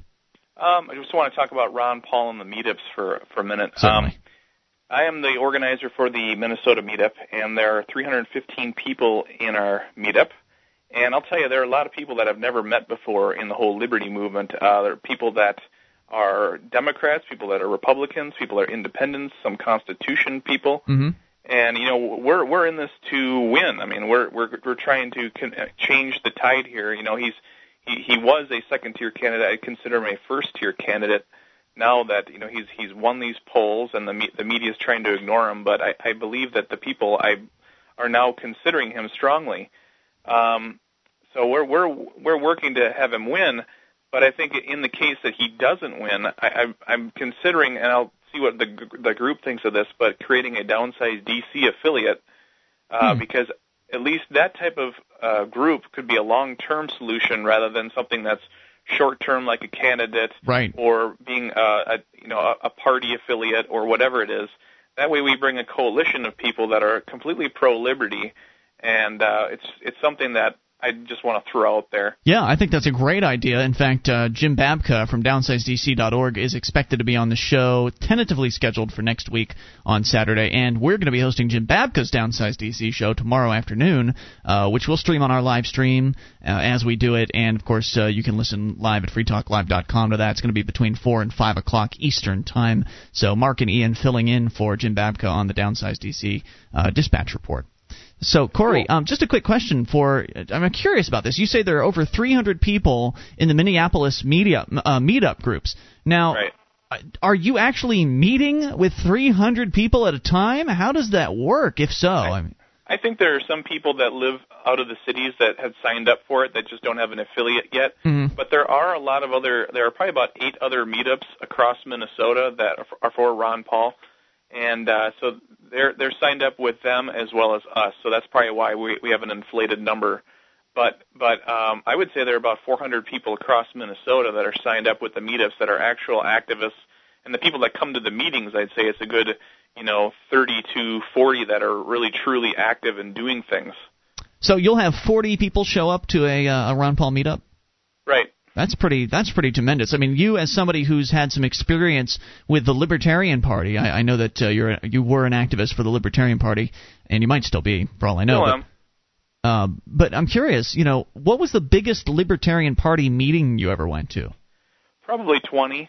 Yeah. Uh, for for just like a, a typical meeting, sure. Right. Uh, how does that make you feel? Just like, I mean, have you ever seen anything like this before in your whole career in politics? I think I think people are excited because they see him a, a little bit in the media, a little bit more maybe than the typical libertarian candidate might, get. Oh, might yeah. get. A lot more. and, and he's obviously uh, making uh, or bringing a lot more money. I mean, the typical libertarian candidate might have like uh, one to two million dollars, whereas he's raising a million dollars in uh, a few days here. yeah. So Seven days. um, it's it's a lot. It's it's def, there's definitely a lot more excitement, and I think you know we're putting on events. There's national events going on. I I, remember I mentioned the Paint the Town Ron thing. That's happening this weekend, and I mentioned there were 70 groups. Now there's 100 groups, and so it just keeps growing. And I think that is going to also push him to be in the more of the, the media spotlight. Right. Word uh, is continuing to spread, and uh, Corey, thanks for the call. We appreciate yep. it uh, about the Ron Paul campaign, and it's such an effective, it's such an infectious message. The message of liberty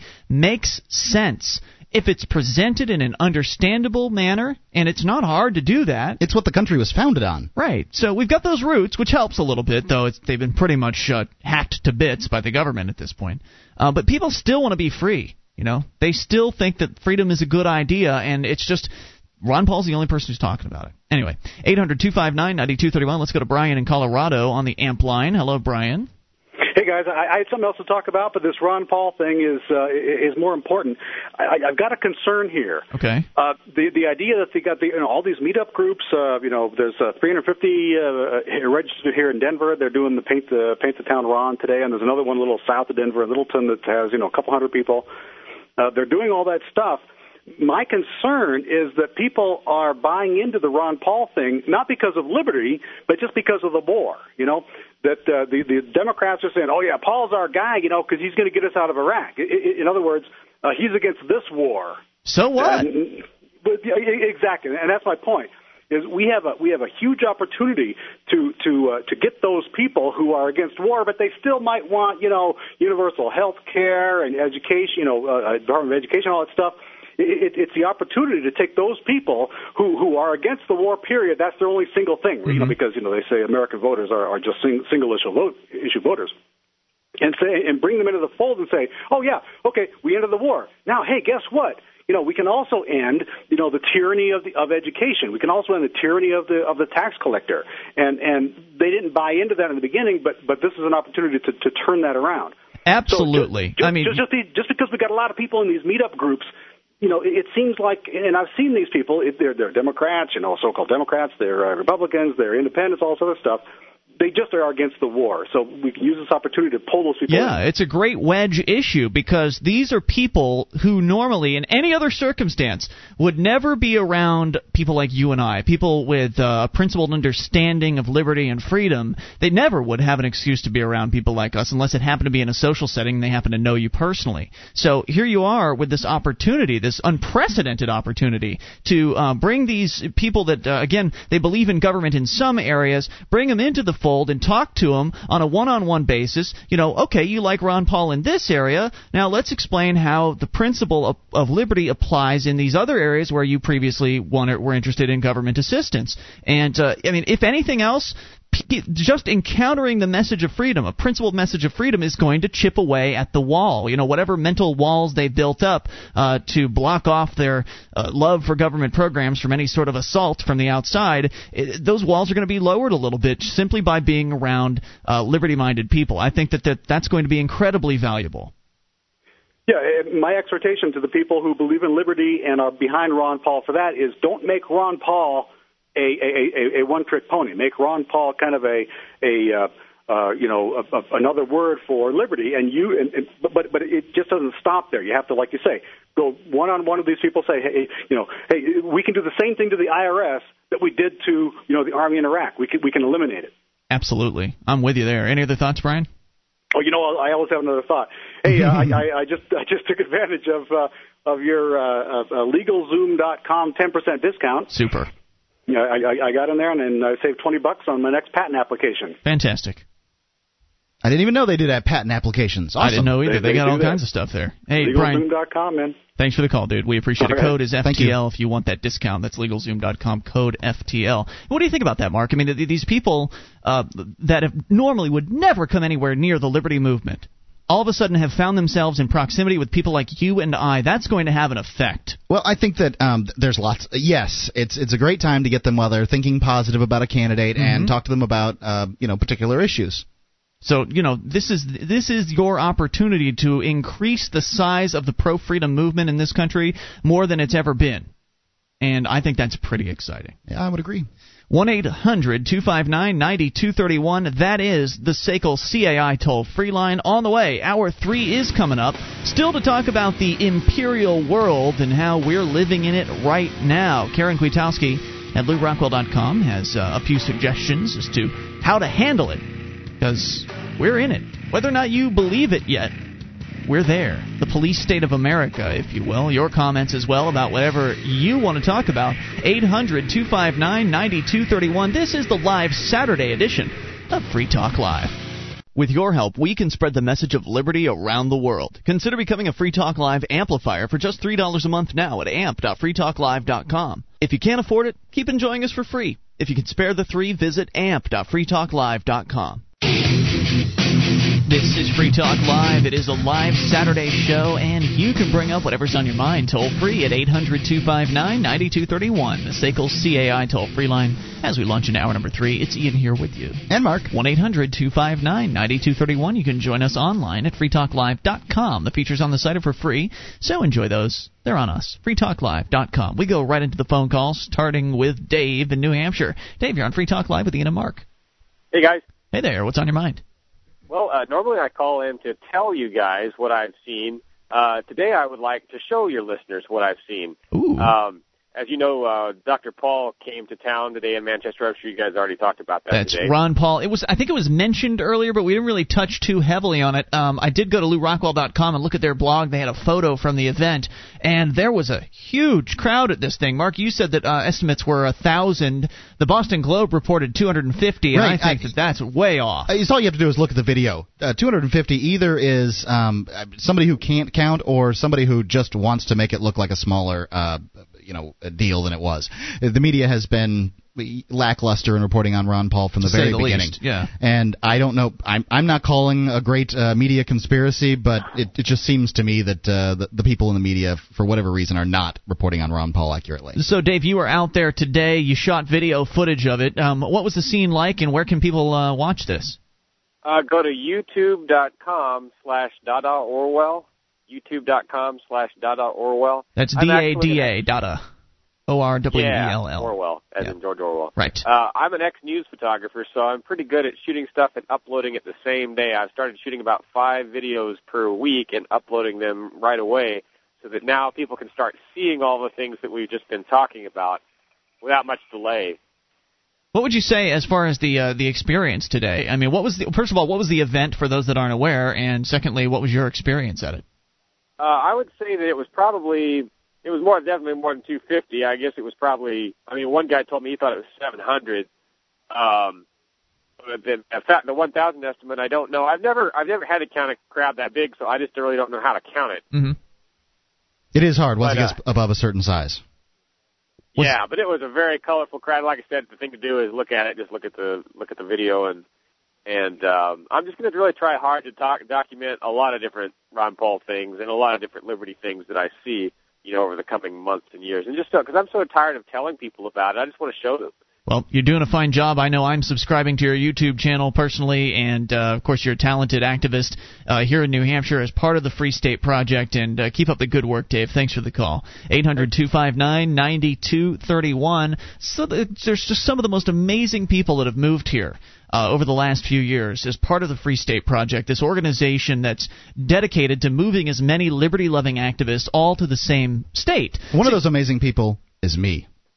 Yeah, that's great. Uh, so anyway, talking more about uh, uh, other people like Dave uh, in New Hampshire, he's just Far a, more amazing. Just a super activist. Um, Mark, you do a good job on the radio. Dave really hits the streets and really does some uh, some amazing work on the ground. Mhm. And uh, and it's not just him. It's uh, it's hundreds of people that have moved here already, and we're going to have at least a thousand people that have moved here by the end of 2008. Who knows when the next thousand will be in? As more people come here, more activism happens, which of course attracts more people to come here, and so it's this snowball that's starting to build and beginning its roll down the mountain, uh, if you will, for uh, for lack of a better visual image it's really building and things are getting exciting. The Liberty Forum is coming up in January, which you can get more information about at freestateproject.org. We went to it last year. I'm looking forward to this next one. It's going to be bigger. It's going to be better. This past year was pretty big and awesome. I mean, we had John Right. Stossel. for a first for a first event, it was just fantastic. We were it, people were you know pushing out the hallways. There were just so many. It was hard. It's it might be actually hard to top. It was so good, but they can do it. I believe they can. And uh, th- these activists here are really the cream of the crop. They're some of the best activists, liberty activists from around the country. Some of them from around the world that are all coming to New Hampshire to to make a stand for freedom. The Second American Revolution, as it has been called. All right, 800 259 9231. Let's go to Gene, the Christian anarchist, calling from Tennessee. You're on Free Talk Live, Gene. Well, hi guys. I just listened to the podcast of the other night because I did, I apparently missed that uh, call in where one of the callers complained about me on your BBS. Oh yes, more of the forum drama. This has been going Yeah. on for two or three weeks now, where certain it- people are must be- complaining about uh, content on our user our user forum.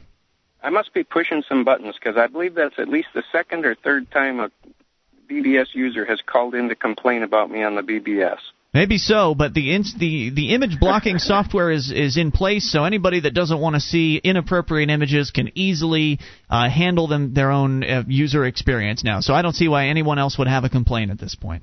Yes, well, I still think that it's a mistake that you changed the policy from uh, disallowing inappropriate images to allowing them, and the reason for that is your this is your house, and you're in your house you have rules, and you can set up the rules the way you want to. That's true. Uh, obviously, you set up the rules to where you don't care about the inappropriate images, but guests to your house may find the inappropriate images objectionable. That's true, which, Which is, is- why when they join the forum, right there in the user agreement, it makes it very clear they may experience those images and instructs them as to how to re- uh, to restrict that content. So okay, I, well, I just want, uh, you know, I've covered the I- bases. uh, you know, we just got tired of the enfor- you know, we just got tired of enforcing it and tired of the complaints. So it's it's now even a an, a less moderated forum than it ever had been in the past. And actually, uh, what's kind of interesting is the side effect of changing that rule was amp dollars increased. Um, there was like a c one or two people that I think dropped out because of it, but then other people amped up uh, as a result, and some increased their amps.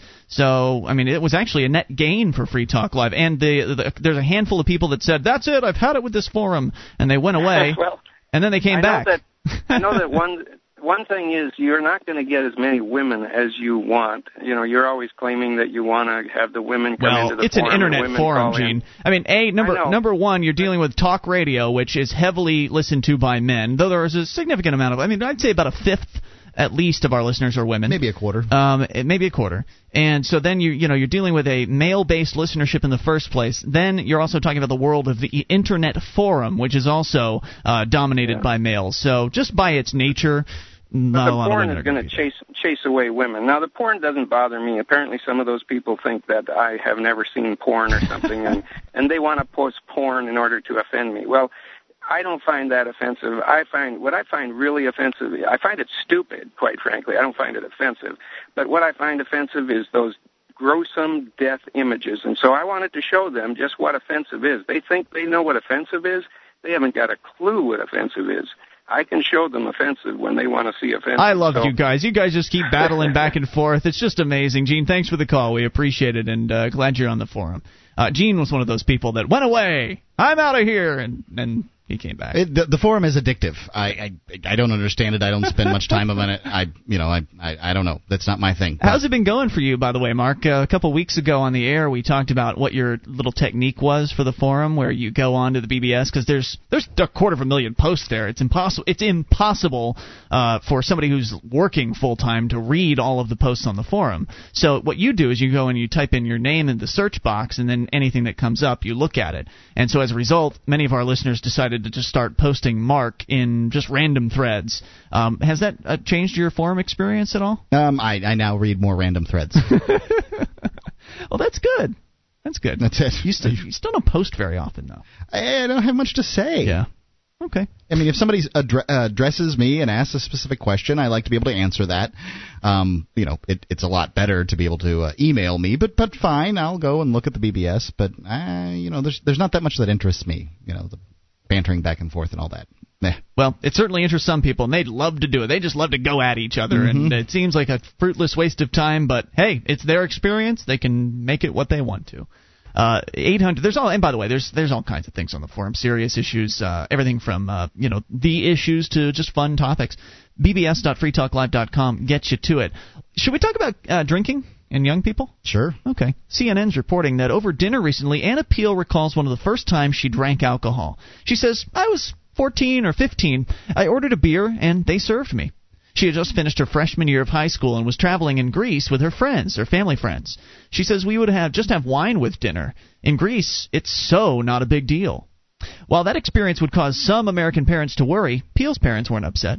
In fact, starting in middle school, her parents allowed her and her siblings to have an occasional sip of beer or wine.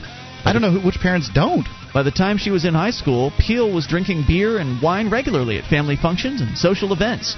More on the way on this story. And your calls as well. How do you feel about the idea of making it so young people can actually legally drink in America? Is that something we should do?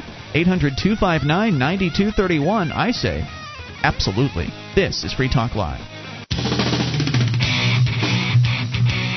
This is Free Talk Live, and it's your show. You can take control of the airwaves. The toll free number is 1 800 259 9231. SACL CAI toll free line. Ian here with you. Mark, too. 800 259 9231. Join us online, freetalklive.com. The wiki's there, over 1,400 pages, created by listeners just like you. It's like the listener editable version of our website. Head over to wiki.freetalklive.com to get interactive. WYKI.freetalklive.com. The Republican Liberty Caucus welcomes new members in the pursuit of individual rights, limited government, and free enterprise principles, all within the GOP. Visit rlc.org and click Join Us today. We'll find liberty together. That's rlc.org. Talking about young people in America and their obsession with drinking and how it is that a simple change in the law could really alleviate all of these problems, or at least a lot of the problems. Uh, CNN's reporting on a young lady named Anna Peele, who, when she was in Greece visiting with her family when she was 14 or 15, she ordered a beer and they served her. Um, Why wouldn't they? To, to her, it, to the people over in Greece, it's no big deal when young people drink.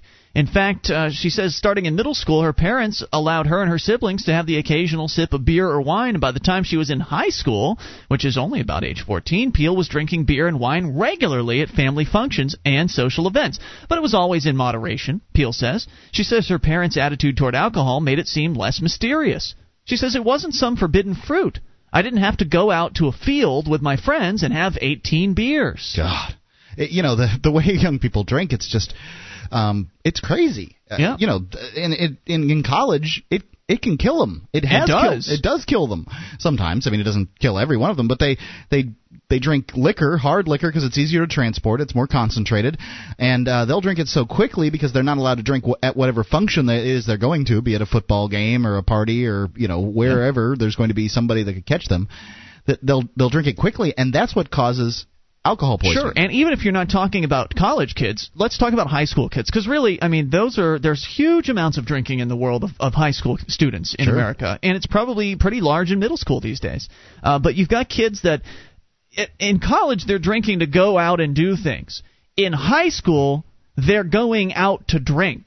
Right in high school, they've got the there's the friend whose parents are out for the weekend, so a bunch of kids go over to the house and they drink there. Or in the case of what uh, Ms. Peele is talking about here, just some friends going to a field somewhere. One friend brings a bunch of alcohol along, and you've got you know 20 high schoolers getting wasted in the middle of a field. That's Now, the right word for it too. when something goes wrong, when someone gets alcohol poisoning in the middle of nowhere or out in the out of the field They somewhere, don't. Even, these kids don't even. They don't even know what alcohol poisoning is. They just think somebody's Sure. passed out. Right. That's how they die. Yep. So that's when things get really dangerous. Um, so the, the whole situation with kids drinking in America is just always fraught with peril, and it's fraught with peril because it's illegal for kids to drink. And re- what's the what? What is law enforcement's solution to this? Throw them in jail. Well, yeah, give them give them a you know drinking uh, while underage fine and you know something that sticks to their record forever and ever. Great. Awful, awful idea. Experts say binge drinking continues to be a growing problem across the country. According to a recent report from the U.S. Surgeon General, there are nearly 11 million underage drinkers in the United States. That's a lot of people. Well, that, that's a lot of kids. Right. Because they're Uh, all under the age of 21. Nearly 7.2 million of those 11 million are considered binge drinkers, meaning they drank more than five drinks in one sitting. Hmm. That's a lot. I mean, if five shots is enough to do you real. I mean, you'll be If- if- wasted. I don't know what a sitting is. I don't know if a sitting is uh, several hours or, or what, but five drinks in a night is going to mess me up. It says, uh, in this age of just say no, some people believe it's time for Americans to reconsider how they teach kids about alcohol, and Peele's father is at the top of the list. Stanton Peele says, We taught them to drink in a civilized fashion like a civilized human being. We taught them to drink in a civilized fashion. Martinis and their little fingers out. Uh, well, anyway, his uh, father is at the top of the list. Says uh, says that uh, apparently he's the author of Addiction Proof Your Child, and he's a psychologist. He says many of the programs st- uh, set up a, to stop alcohol abuse contribute to the teen binge drinking crisis. Any program that tells kids flatly not to drink creates temptation, he says. Preparing your child to drink at home lessens the likelihood that they're going to binge drink, he says. Not sharing alcohol with your child is a risk factor for binge drinking. Right. You teach your kids um, how to eat. You you teach them what's good to eat and what's bad to eat and how much to eat and all that other stuff. Why wouldn't you teach them how to drink? Great question. Are you one of those parents that just says no to your kids? 1 800 259 9231. Love to hear from you on what you think about changing the laws in this country and making it so young people can actually uh, imbibe alcohol legally. Peele says other cultures have figured it out. He points to Italy, Greece, and Israel, where children are given small amounts of wine at religious celebrations or watered down alcohol on special occasions. But many other experts say the psychologist is off base. That's ridiculous, says Calvina Fay, executive director for the Drug Free America Foundation. Mm. By allowing teens to drink, you're giving permission to your children to do harmful things. What? What, what harmful things? Yeah, it- it- you, there's nothing harmful about having a beer. This is the new temperance movement. This is the new, um, you know, it's, it's without all the religion. This is what the temperance movement is. The, the idea that um, the average American is not going to use alcohol when they get older is when they get 21 is it's ludicrous. And to think that they're, you know, shouldn't be taught that just doesn't make any sense at all to She's me. suggesting that uh, that having one beer or one uh, malt beverage is going to be a, a, a bad thing. That there's something wrong uh, inherently with having a drink. Apparently, it's so such a good thing that people would want to do it that you know she's just got to you use the law to break it, make it go away. And I'm sorry, I don't I don't agree. There's nothing inherently wrong about drinking uh, an alcoholic beverage. That now it is dangerous when you have too many of them. Sure, but that's the whole point of Right, this. that's the idea. We're talking to teach about kids not to drink too, too much. Right. And I, I am a victim personally of this of the situation in this country. When I was a young person, my parents did not teach me about alcohol. I remember asking um I remember asking about beer when I was a kid. I saw my uncle drinking it at uh, family get-togethers. Sure, it's clearly an adult beverage. Yes, and I was very curious about it. I was told that I, you know, it was not something for young people. It was not something for kids, and it was sort of a mystery to me all the way up until I was 16, and then I, you know, I turned 16 and started.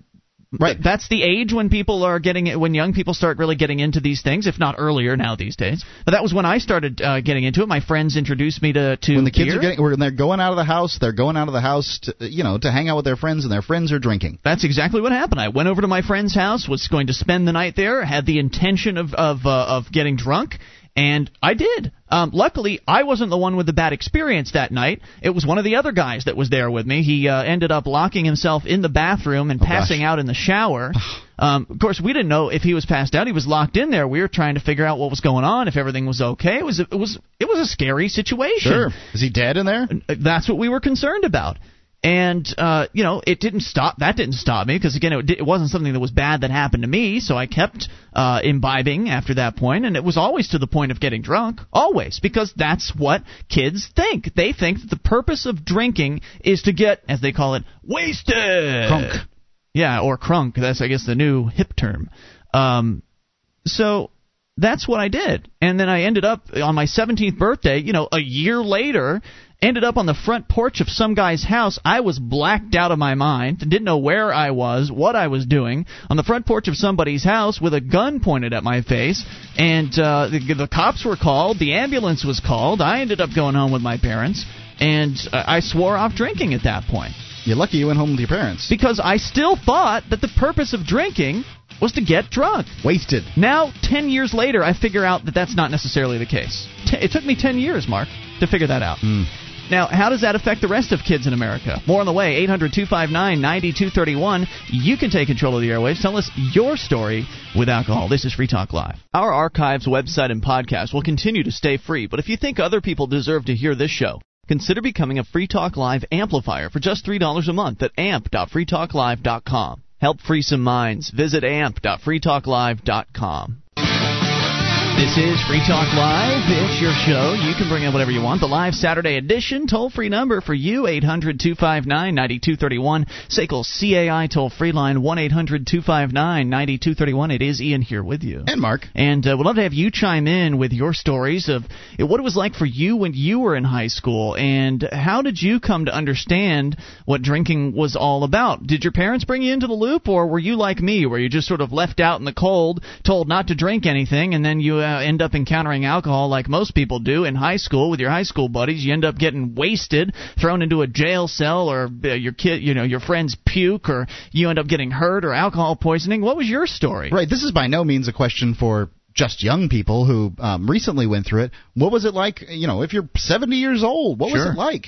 1 800 259 9231. Uh, CNN is talking uh, in a story about people over in other countries like uh, Greece and Israel and Italy where young people, children even, are given small amounts of wine at religious celebrations or uh, some alcohol on special occasions as they That's get how it older. was for me when I was growing up. I mean, I remember my uncle gave me a little taste of beer, and I thought it was awful. Blah, Mm-hmm. What was yuck? We people drink that crap? But you know, I tried it here and there, and then at some point or another, I got a taste for it as an adult. Well, uh, I guess you were kind of fortunate in that way, Mark, because a lot of people had my experience where they were just told no. And of course, when you tell someone like me no, I want to find out why I'm being told no. I Right, what are you trying to keep from me? Right, what's going on? What's this alcohol stuff all about? I want some, and I want a lot of it, and I want a lot of it right now. And I ended It up It must be good if you're trying to keep it away from me. Right. I ended up getting into Not um, so. some situations that were less than desirable as a result of the fact that my parents did not properly uh, teach me about alcohol. Most kids are learning about alcohol from other kids in America. And, Afraid so. and that leads to some really dangerous situations. Whereas in other countries, young people are brought up with alcohol. They're brought up understanding how to drink. They understand how to drink responsibly. They understand their limits. And by the time they become of age, it's no big deal. Right. I think other countries have all kinds of problems in different areas, but I think No doubt. I think they've got it right in this area of uh, teaching kids. You know, this is it's something fundamental. You can't go through life without having the option of drinking. Sorry. Well, the uh, Drug Free America Foundation says it's ridiculous. By allowing teens to drink, you're giving permission to your children to do harmful things. That's not true. What are the harmful things? Uh, there's nothing inherently harmful about having a beer, and besides that, by I had some beer last night. I don't think I did anything harmful. and this woman must I be did, however, sing karaoke, which somebody might consider. This woman, uh, Ms. Calvina Fay from the Drug Free America Foundation, either she's just an idiot or she's just just mean. I don't know what her problem is. It seems to me that uh, by uh, allowing your teens to drink with supervision, that's keeping your kids safe. Right. It's that's living in the real world where you understand that there's a major problem in America with teen binge drinking. And that if you allow your kids to drink while they're under your supervision, while they're under your roof, while you're at home, and they're not afraid that they're going to get in trouble or anything like that, they've got your blessing to do it, then they're going to feel safe. They're not going to they're not going to be out in the middle of a field somewhere. They're not going to be staggering home uh, across a road. Well, I mean- likely they will be out in a field at some point or another with a bunch of other kids um, and have the option of drinking. At that point, they understand what responsible drinking's about, and they're not doing keg stands, and they're not Mm-hmm. Oh, funneling twelve uh, a twelve pack of beer. They're not It's madness. They're not thinking that it's okay to drink a fifth of vodka out of a plastic bottle and just tip it up. Yep. You know, that's the kind of stuff that happens. It And really it- does. I- And if you I- don't believe it, go to MySpace. It's it all seems very difficult to me to imagine that that happens to somebody who's been sort of brought up. Now, I wasn't brought up drinking responsibly. I just had an option at a, at a couple of events to uh, drink a little bit of beer. But I think if I had had more training in that area, that I probably would have acted more responsibly. Absolutely. In fact, 19 year old Anna Peele is now a sophomore at New York University. She wants to be an actress, and she does drink with her friends, but she says it's always in moderation and that she's well aware of her responsibilities. Saying she she says quote Your parents expect you to do your work and get the most out of your education. They're not paying for us to drink. No. Unquote. That's, Let's what college is a lot about. Let's get your stories and your thoughts on this issue. Should we make it legal in America for young people to imbibe? 800 259 9231. Bill in Indianapolis, listening on WXNT. You're on Free Talk Live, Bill. Hey, uh, I think my situation was identical to Mark's. If I got the right guy, I hope I get you guys confused sometimes. It, it, it can be difficult. What was your situation? Go ahead. Uh, my father said about the same thing. He, I was looking, watching him drink a beer. Of course, he was what you call a mild alcoholic. You know, he liked to drink beer, and I looked at. Him, I'm about ten or eleven years old, and you know, I don't know. I must have been curious. And he looked at me and he says, "Here, have a swig." He says, "It won't kill you." And I did the same thing. I spit it out. I went, Bleh, "How do you drink that?" He says, "Oh, it's good." he says, "There, see, there was no, there was no, um, you can't do this, you can't have that. Here, Mm-hmm. try it." And it, he- I think maybe he, knew, the old man was kind of smart, and I think instinctively he knew the kid wouldn't like it. Okay? And that was the smartest thing he could have done. I, I heard a story about a friend who, uh, you know, his dad caught him smoking, so he bought him a pack of cigarettes and Smoked made the him thing. smoke the whole thing. Yeah. And uh, said he had no he had no interest in smoking after, After that, I bet. I'll bet after he puked. Now, when was the next time you ended up drinking? After you, you know, you said I you were never ten or did. eleven. The only thing, I, only alcohol I've ever taken since then is probably cough syrup and Wow. uh, Communion. You know, a, a thing to go to sleep. Well, I can't use a, maybe a brand name, but you know, Right. You can use a brand little- name if you want. We don't care. Yeah, we don't. know those Nytols or NyQuil. Or something like that. I don't know how much alcohol it has I in just it. never developed a taste for it. What if you had asked later on down the line? What if you had turned 14 or 15 and you asked your dad at that point, Dad, I think I'd like a whole beer. Do you think he would have let you? Yeah, I think he would have. I think that would be the appropriate thing to do. Thanks for the call, Bill. We appreciate Okay. the story. Your calls as well, 800 259 9231. Let's talk to John in Indianapolis. Uh, we've got another John, so it's the first John. You're on Free Talk Live. Hello. How you doing? Hey there. Well, I started drinking approximately 12 to 14 years old. Mm-hmm. I never had it blocked from me, period, but I was never given access to it, you know? Okay. And I was don't- never given any training or whatsoever about it. You know, so wait I- a minute. You were you weren't given access, but you weren't blocked. I don't understand. How does that yeah, actually well, play out? Uh, well, friends, kids, you know. I was never given access at home. My I parents see. never knew anything about it. And how did you? How was your? Uh, what was your behavior like when you first started drinking? What What was your Um, uh, your habit? Uh, you know, I really don't know. Uh, I I know I became an alcoholic by the time I was 16. Oh my goodness. Oh yeah. You What know, is and now? how- And now describe what is it like to be an alcoholic at 16? Where you, I mean, alcoholics typically means you're drinking something every day. every single day? How much were you drinking every day? I would take. uh Well, back then we still had uh glass bottles for Coke bottles. You know, Mm-hmm. I would take a glass bottle full, of, halfway full of vodka, and the rest of it being Coke. Jeez. Would you take it to school? Yep. Put it in my locker. Oh wow. You know, Where were you getting the vodka from?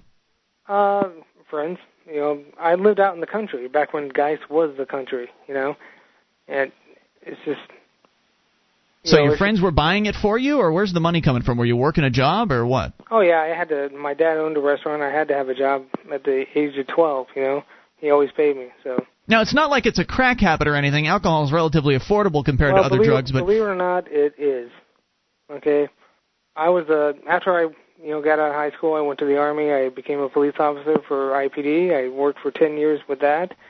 Uh, I was diagnosed with uh, cancer and Parkinson's disease, and now I'm a minister. It, it has some health effects, but um, in the sense that it's not like crack. I was gonna mean, say it's not you, expensive You like never, crack. you never broke into anybody's house and stole their stereo No, and sold it no, for I, ne- alcohol. I never did that. But right, you, never know, prostituted you yourself still, for. You still have the same shame. I, I would say that you're addicted just like crack, but you know, crack has you know some additional problems. How many kids now? When you were a t- uh, police officer for ten years, how many kids did you bust in your uh, your time period there for uh, underage drinking? Oh, I couldn't tell you that. What, I, I don't have a clue. Because there were so many of them. Um, no, not really. Uh, less than fifty Okay. in ten years. Still though, uh, did you um did you feel anything when you were busting those kids? Like you know, uh, did you feel sorry for them, or did you wish you Well- didn't have to be doing it? What was, your, what was going through your head at that time? Most of the time, I tried to, you know, either send them to youth emergency services or call the parents, you know, and try not to have them arrested so that they don't get a record. That's good. And there are uh, a decent amount of cops out there that that take that approach, but unfortunately not Yeah. uh, not enough of them. I think a lot of them get off on the idea of raiding a high school party and arresting kids. Um, I don't know if that's because they weren't invited to the parties when they were kids or, or what their problem is. Yeah. But uh, thanks for the call, dude. We appreciate the story. 800-259-9231. We'll talk to uh, John, another John, and uh, G calling from uh, Brooklyn. Paul is on the line as well. Bring up whatever you want. This is your show. 800-259-9231. Only moments remain. Maybe enough time for your call and your story about alcohol and how you were introduced to it. This is Free Talk Live.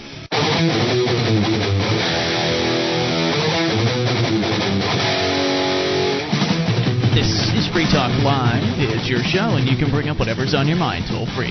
800 259 9231. SACL CAI toll free line. It's Ian here with you. And Mark. Only moments remain. Just enough time for your call. Maybe. 1 800 259 9231. You can join us online at freetalklive.com.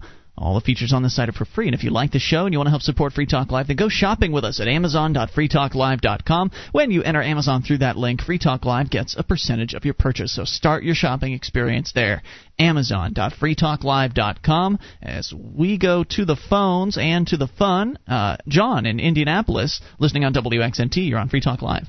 Yes, sir. Hey, what's on your mind? Well, um, I have a lot to speak of when it comes to drinking Sure. Because I've been there and done that. When did you start? And what was it like uh, at your uh, your house with your parents? What did they tell you about drinking? Well, I was just talking to a fella that I work with yesterday Mm-hmm.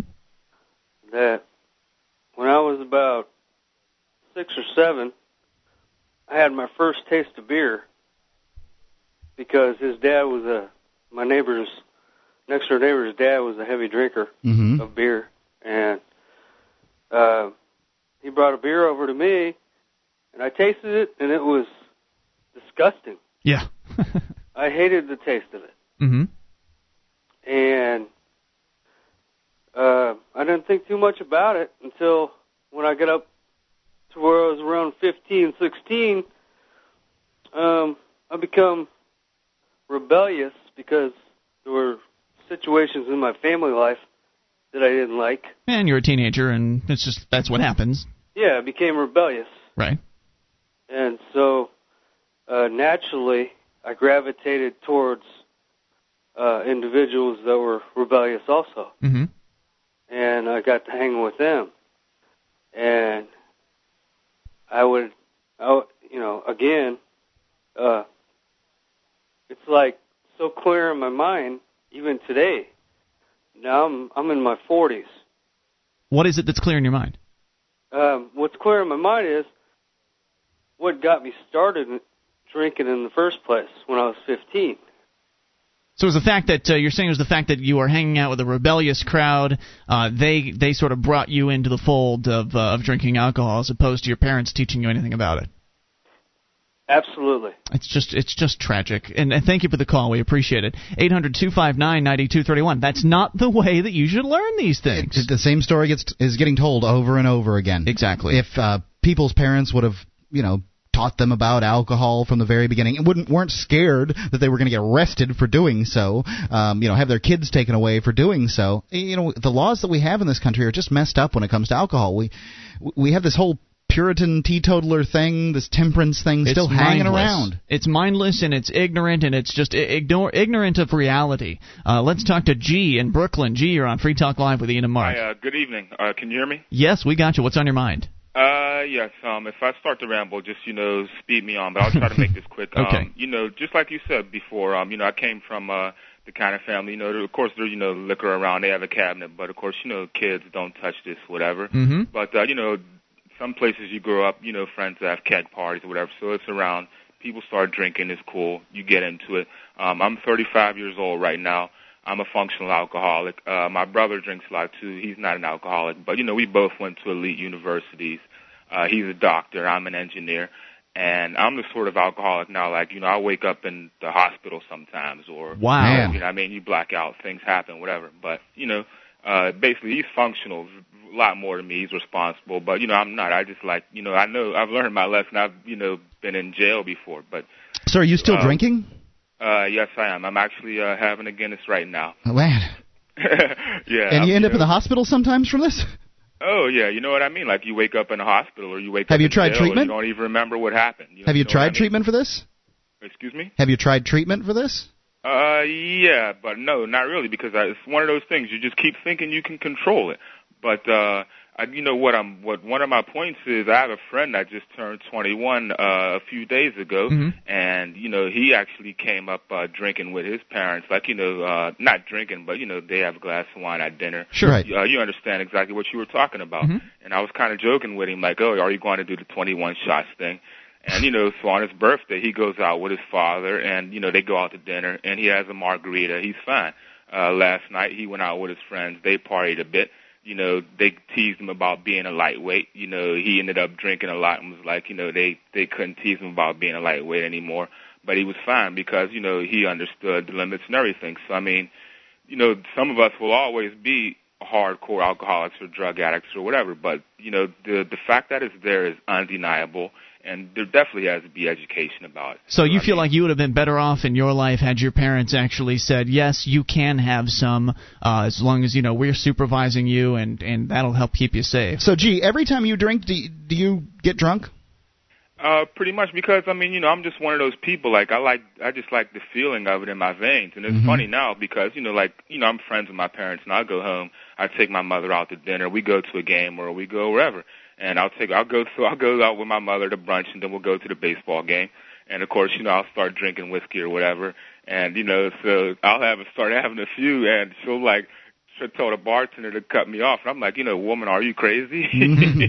Amazing. Gee, thanks for the story. We really appreciate it. 800 259 9231 is the SACL CAI toll free line for you. And there's something that he mentioned in there in his story about the uh, his young friend that just turned 21 that I found interesting. Is that, you know, when you are when you're in the drinking culture, the young teen drinking culture, like you were talking about with the funneling and the beer bongs and Mhm. all the insanity, uh, then there's this there's also this mentality of you gotta have more. You're not a man if you don't drink all night long as much as you possibly can. I remember the scene from, uh, and, and this this scene affected me.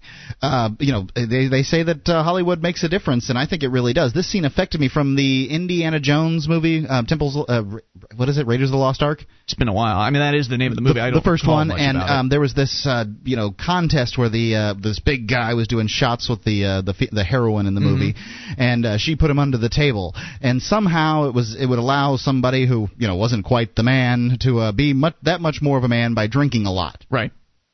Yeah, you don't become a man by uh, by drinking. A Right, and and I'm never was never you know that I could run fast I guess as a kid, but that was really about all I could ever do. I never was very coordinated. You, I'd be in that last section of kids that got picked for the baseball team. Just But- wasn't very coordinated. Right, but unfortunately, the way that that plays out is that a young person like you, Mark, who was you know the last last pick for the team, that sort of thing, someone like that that. Someone like that that's mm-hmm. getting razzed for not drinking enough is going to feel like they have something to prove, so they mm-hmm. will drink more in order to show them. I'm going to show them how much of a man I am, and then you end up blacking out and ending up on the front, you know, somebody's front porch or in mm-hmm. the the custody of the police or in the hospital, like our last caller, and it, it's just the whole country, uh, especially the young people in America, has such an unhealthy attitude. And I, I'm generalizing, but in you know in general in high school, there's such an unhealthy attitude about drinking. It's really putting our kids in danger, and the only solution is to make it legal for kids to drink. And to where you can actually, uh, and I'm not, you know, let, let store owners decide who to sell it to. Well, I, I, would think there should be personally say about that, but the the first step, if there's a step in this, is make it legal for parents to allow their children to drink and drop Maybe- the age to 18. Right. Uh, well, I, I would say that too. Um, That's an easy step. As far as I'm concerned, there should be no age limit on alcohol, and Right. uh, store owners should be able to make that decision, and parents, uh, you know, should give them their uh, feedback. Back to the phones to Troy in Indian, uh, Indianapolis, listening on WXNT. Hello, Troy. Hey, how's it going, guys? Hey, what's your story? Uh, I started drinking off and on when I was like 13. I grew up in a rural community, Mm-hmm. and there used to be a lot of parties, a lot of older kids, you know, that I lived, you know, was around from ages, you know. Mhm. There was always a 21 year old who would buy it, and then us younger kids, you know, from you know 20 on down to you know 13, and then when I got into high school, we used to have you know large parties and where we'd go out by the river and you know you know up to 20 of us, you know, and we'd all drink and The have classic country song almost- stuff. yeah, kind of, you know, just and hang out. And it seems like the kids that I hung out with, out of all of them, the parents that were real strict and like the uh, really gullible parents, their kids tended to have a problem. You know, ended up having an alcohol problem. The biggest problem. It makes sense. The worst one of the preacher's And- kids. Oh yeah. It is. It, definitely. And I, like like one kid I had, you know, star athlete, and mom and dad like, oh, he, you know, he's so perfect, he wouldn't do anything. And hmm. you know, by the time he was, you know, 17, he was an alcoholic. You, You know, I think what I think's really interesting about your story is that you mentioned that you started at 13 and you were hanging out with people who are 21, almost 10 years your senior. You want to talk about putting uh, young girls in a dangerous situation? That's what I was just thinking. 13 versus 21. Oh I boy. mean, wow, that's uh, that's like asking for trouble. So if yeah, and it at times I guess there was, and it depended. You know, I, I think my parents had a, you know, a big role in my life. By the time I was, you know, 14, 15, I think they kind of realized, you know, sometimes what would happen. Uh, my dad actually, he let me have my first drink probably when I was 10 or 11. You know, You know, the more uh, parental supervision can be involved in this, the better. If parents tell their kids no, they're just going to go out and do it anyway, and they're going to do it dangerously. Troy, thanks for the call. We'll be back Monday night. You can join us online in the meantime at freetalklive.com and have a great weekend. DVD, books, music, instruments, periodicals, computers, software, electronic, photo, cell phone, office product, home and garden, bed and bath, furniture, kitchen, pet supply, automotive, hardware, apparel, shoes, jewelry, grocery, healthcare, sports and outdoors, toys, games, used, and more. It's a department store at your fingertips. Amazon.freetalklive.com. Get all your shopping done, a great deal, delivery to your door, and a percentage of your purchase will go to Free Talk Live when you enter Amazon through Amazon.freetalklive.com.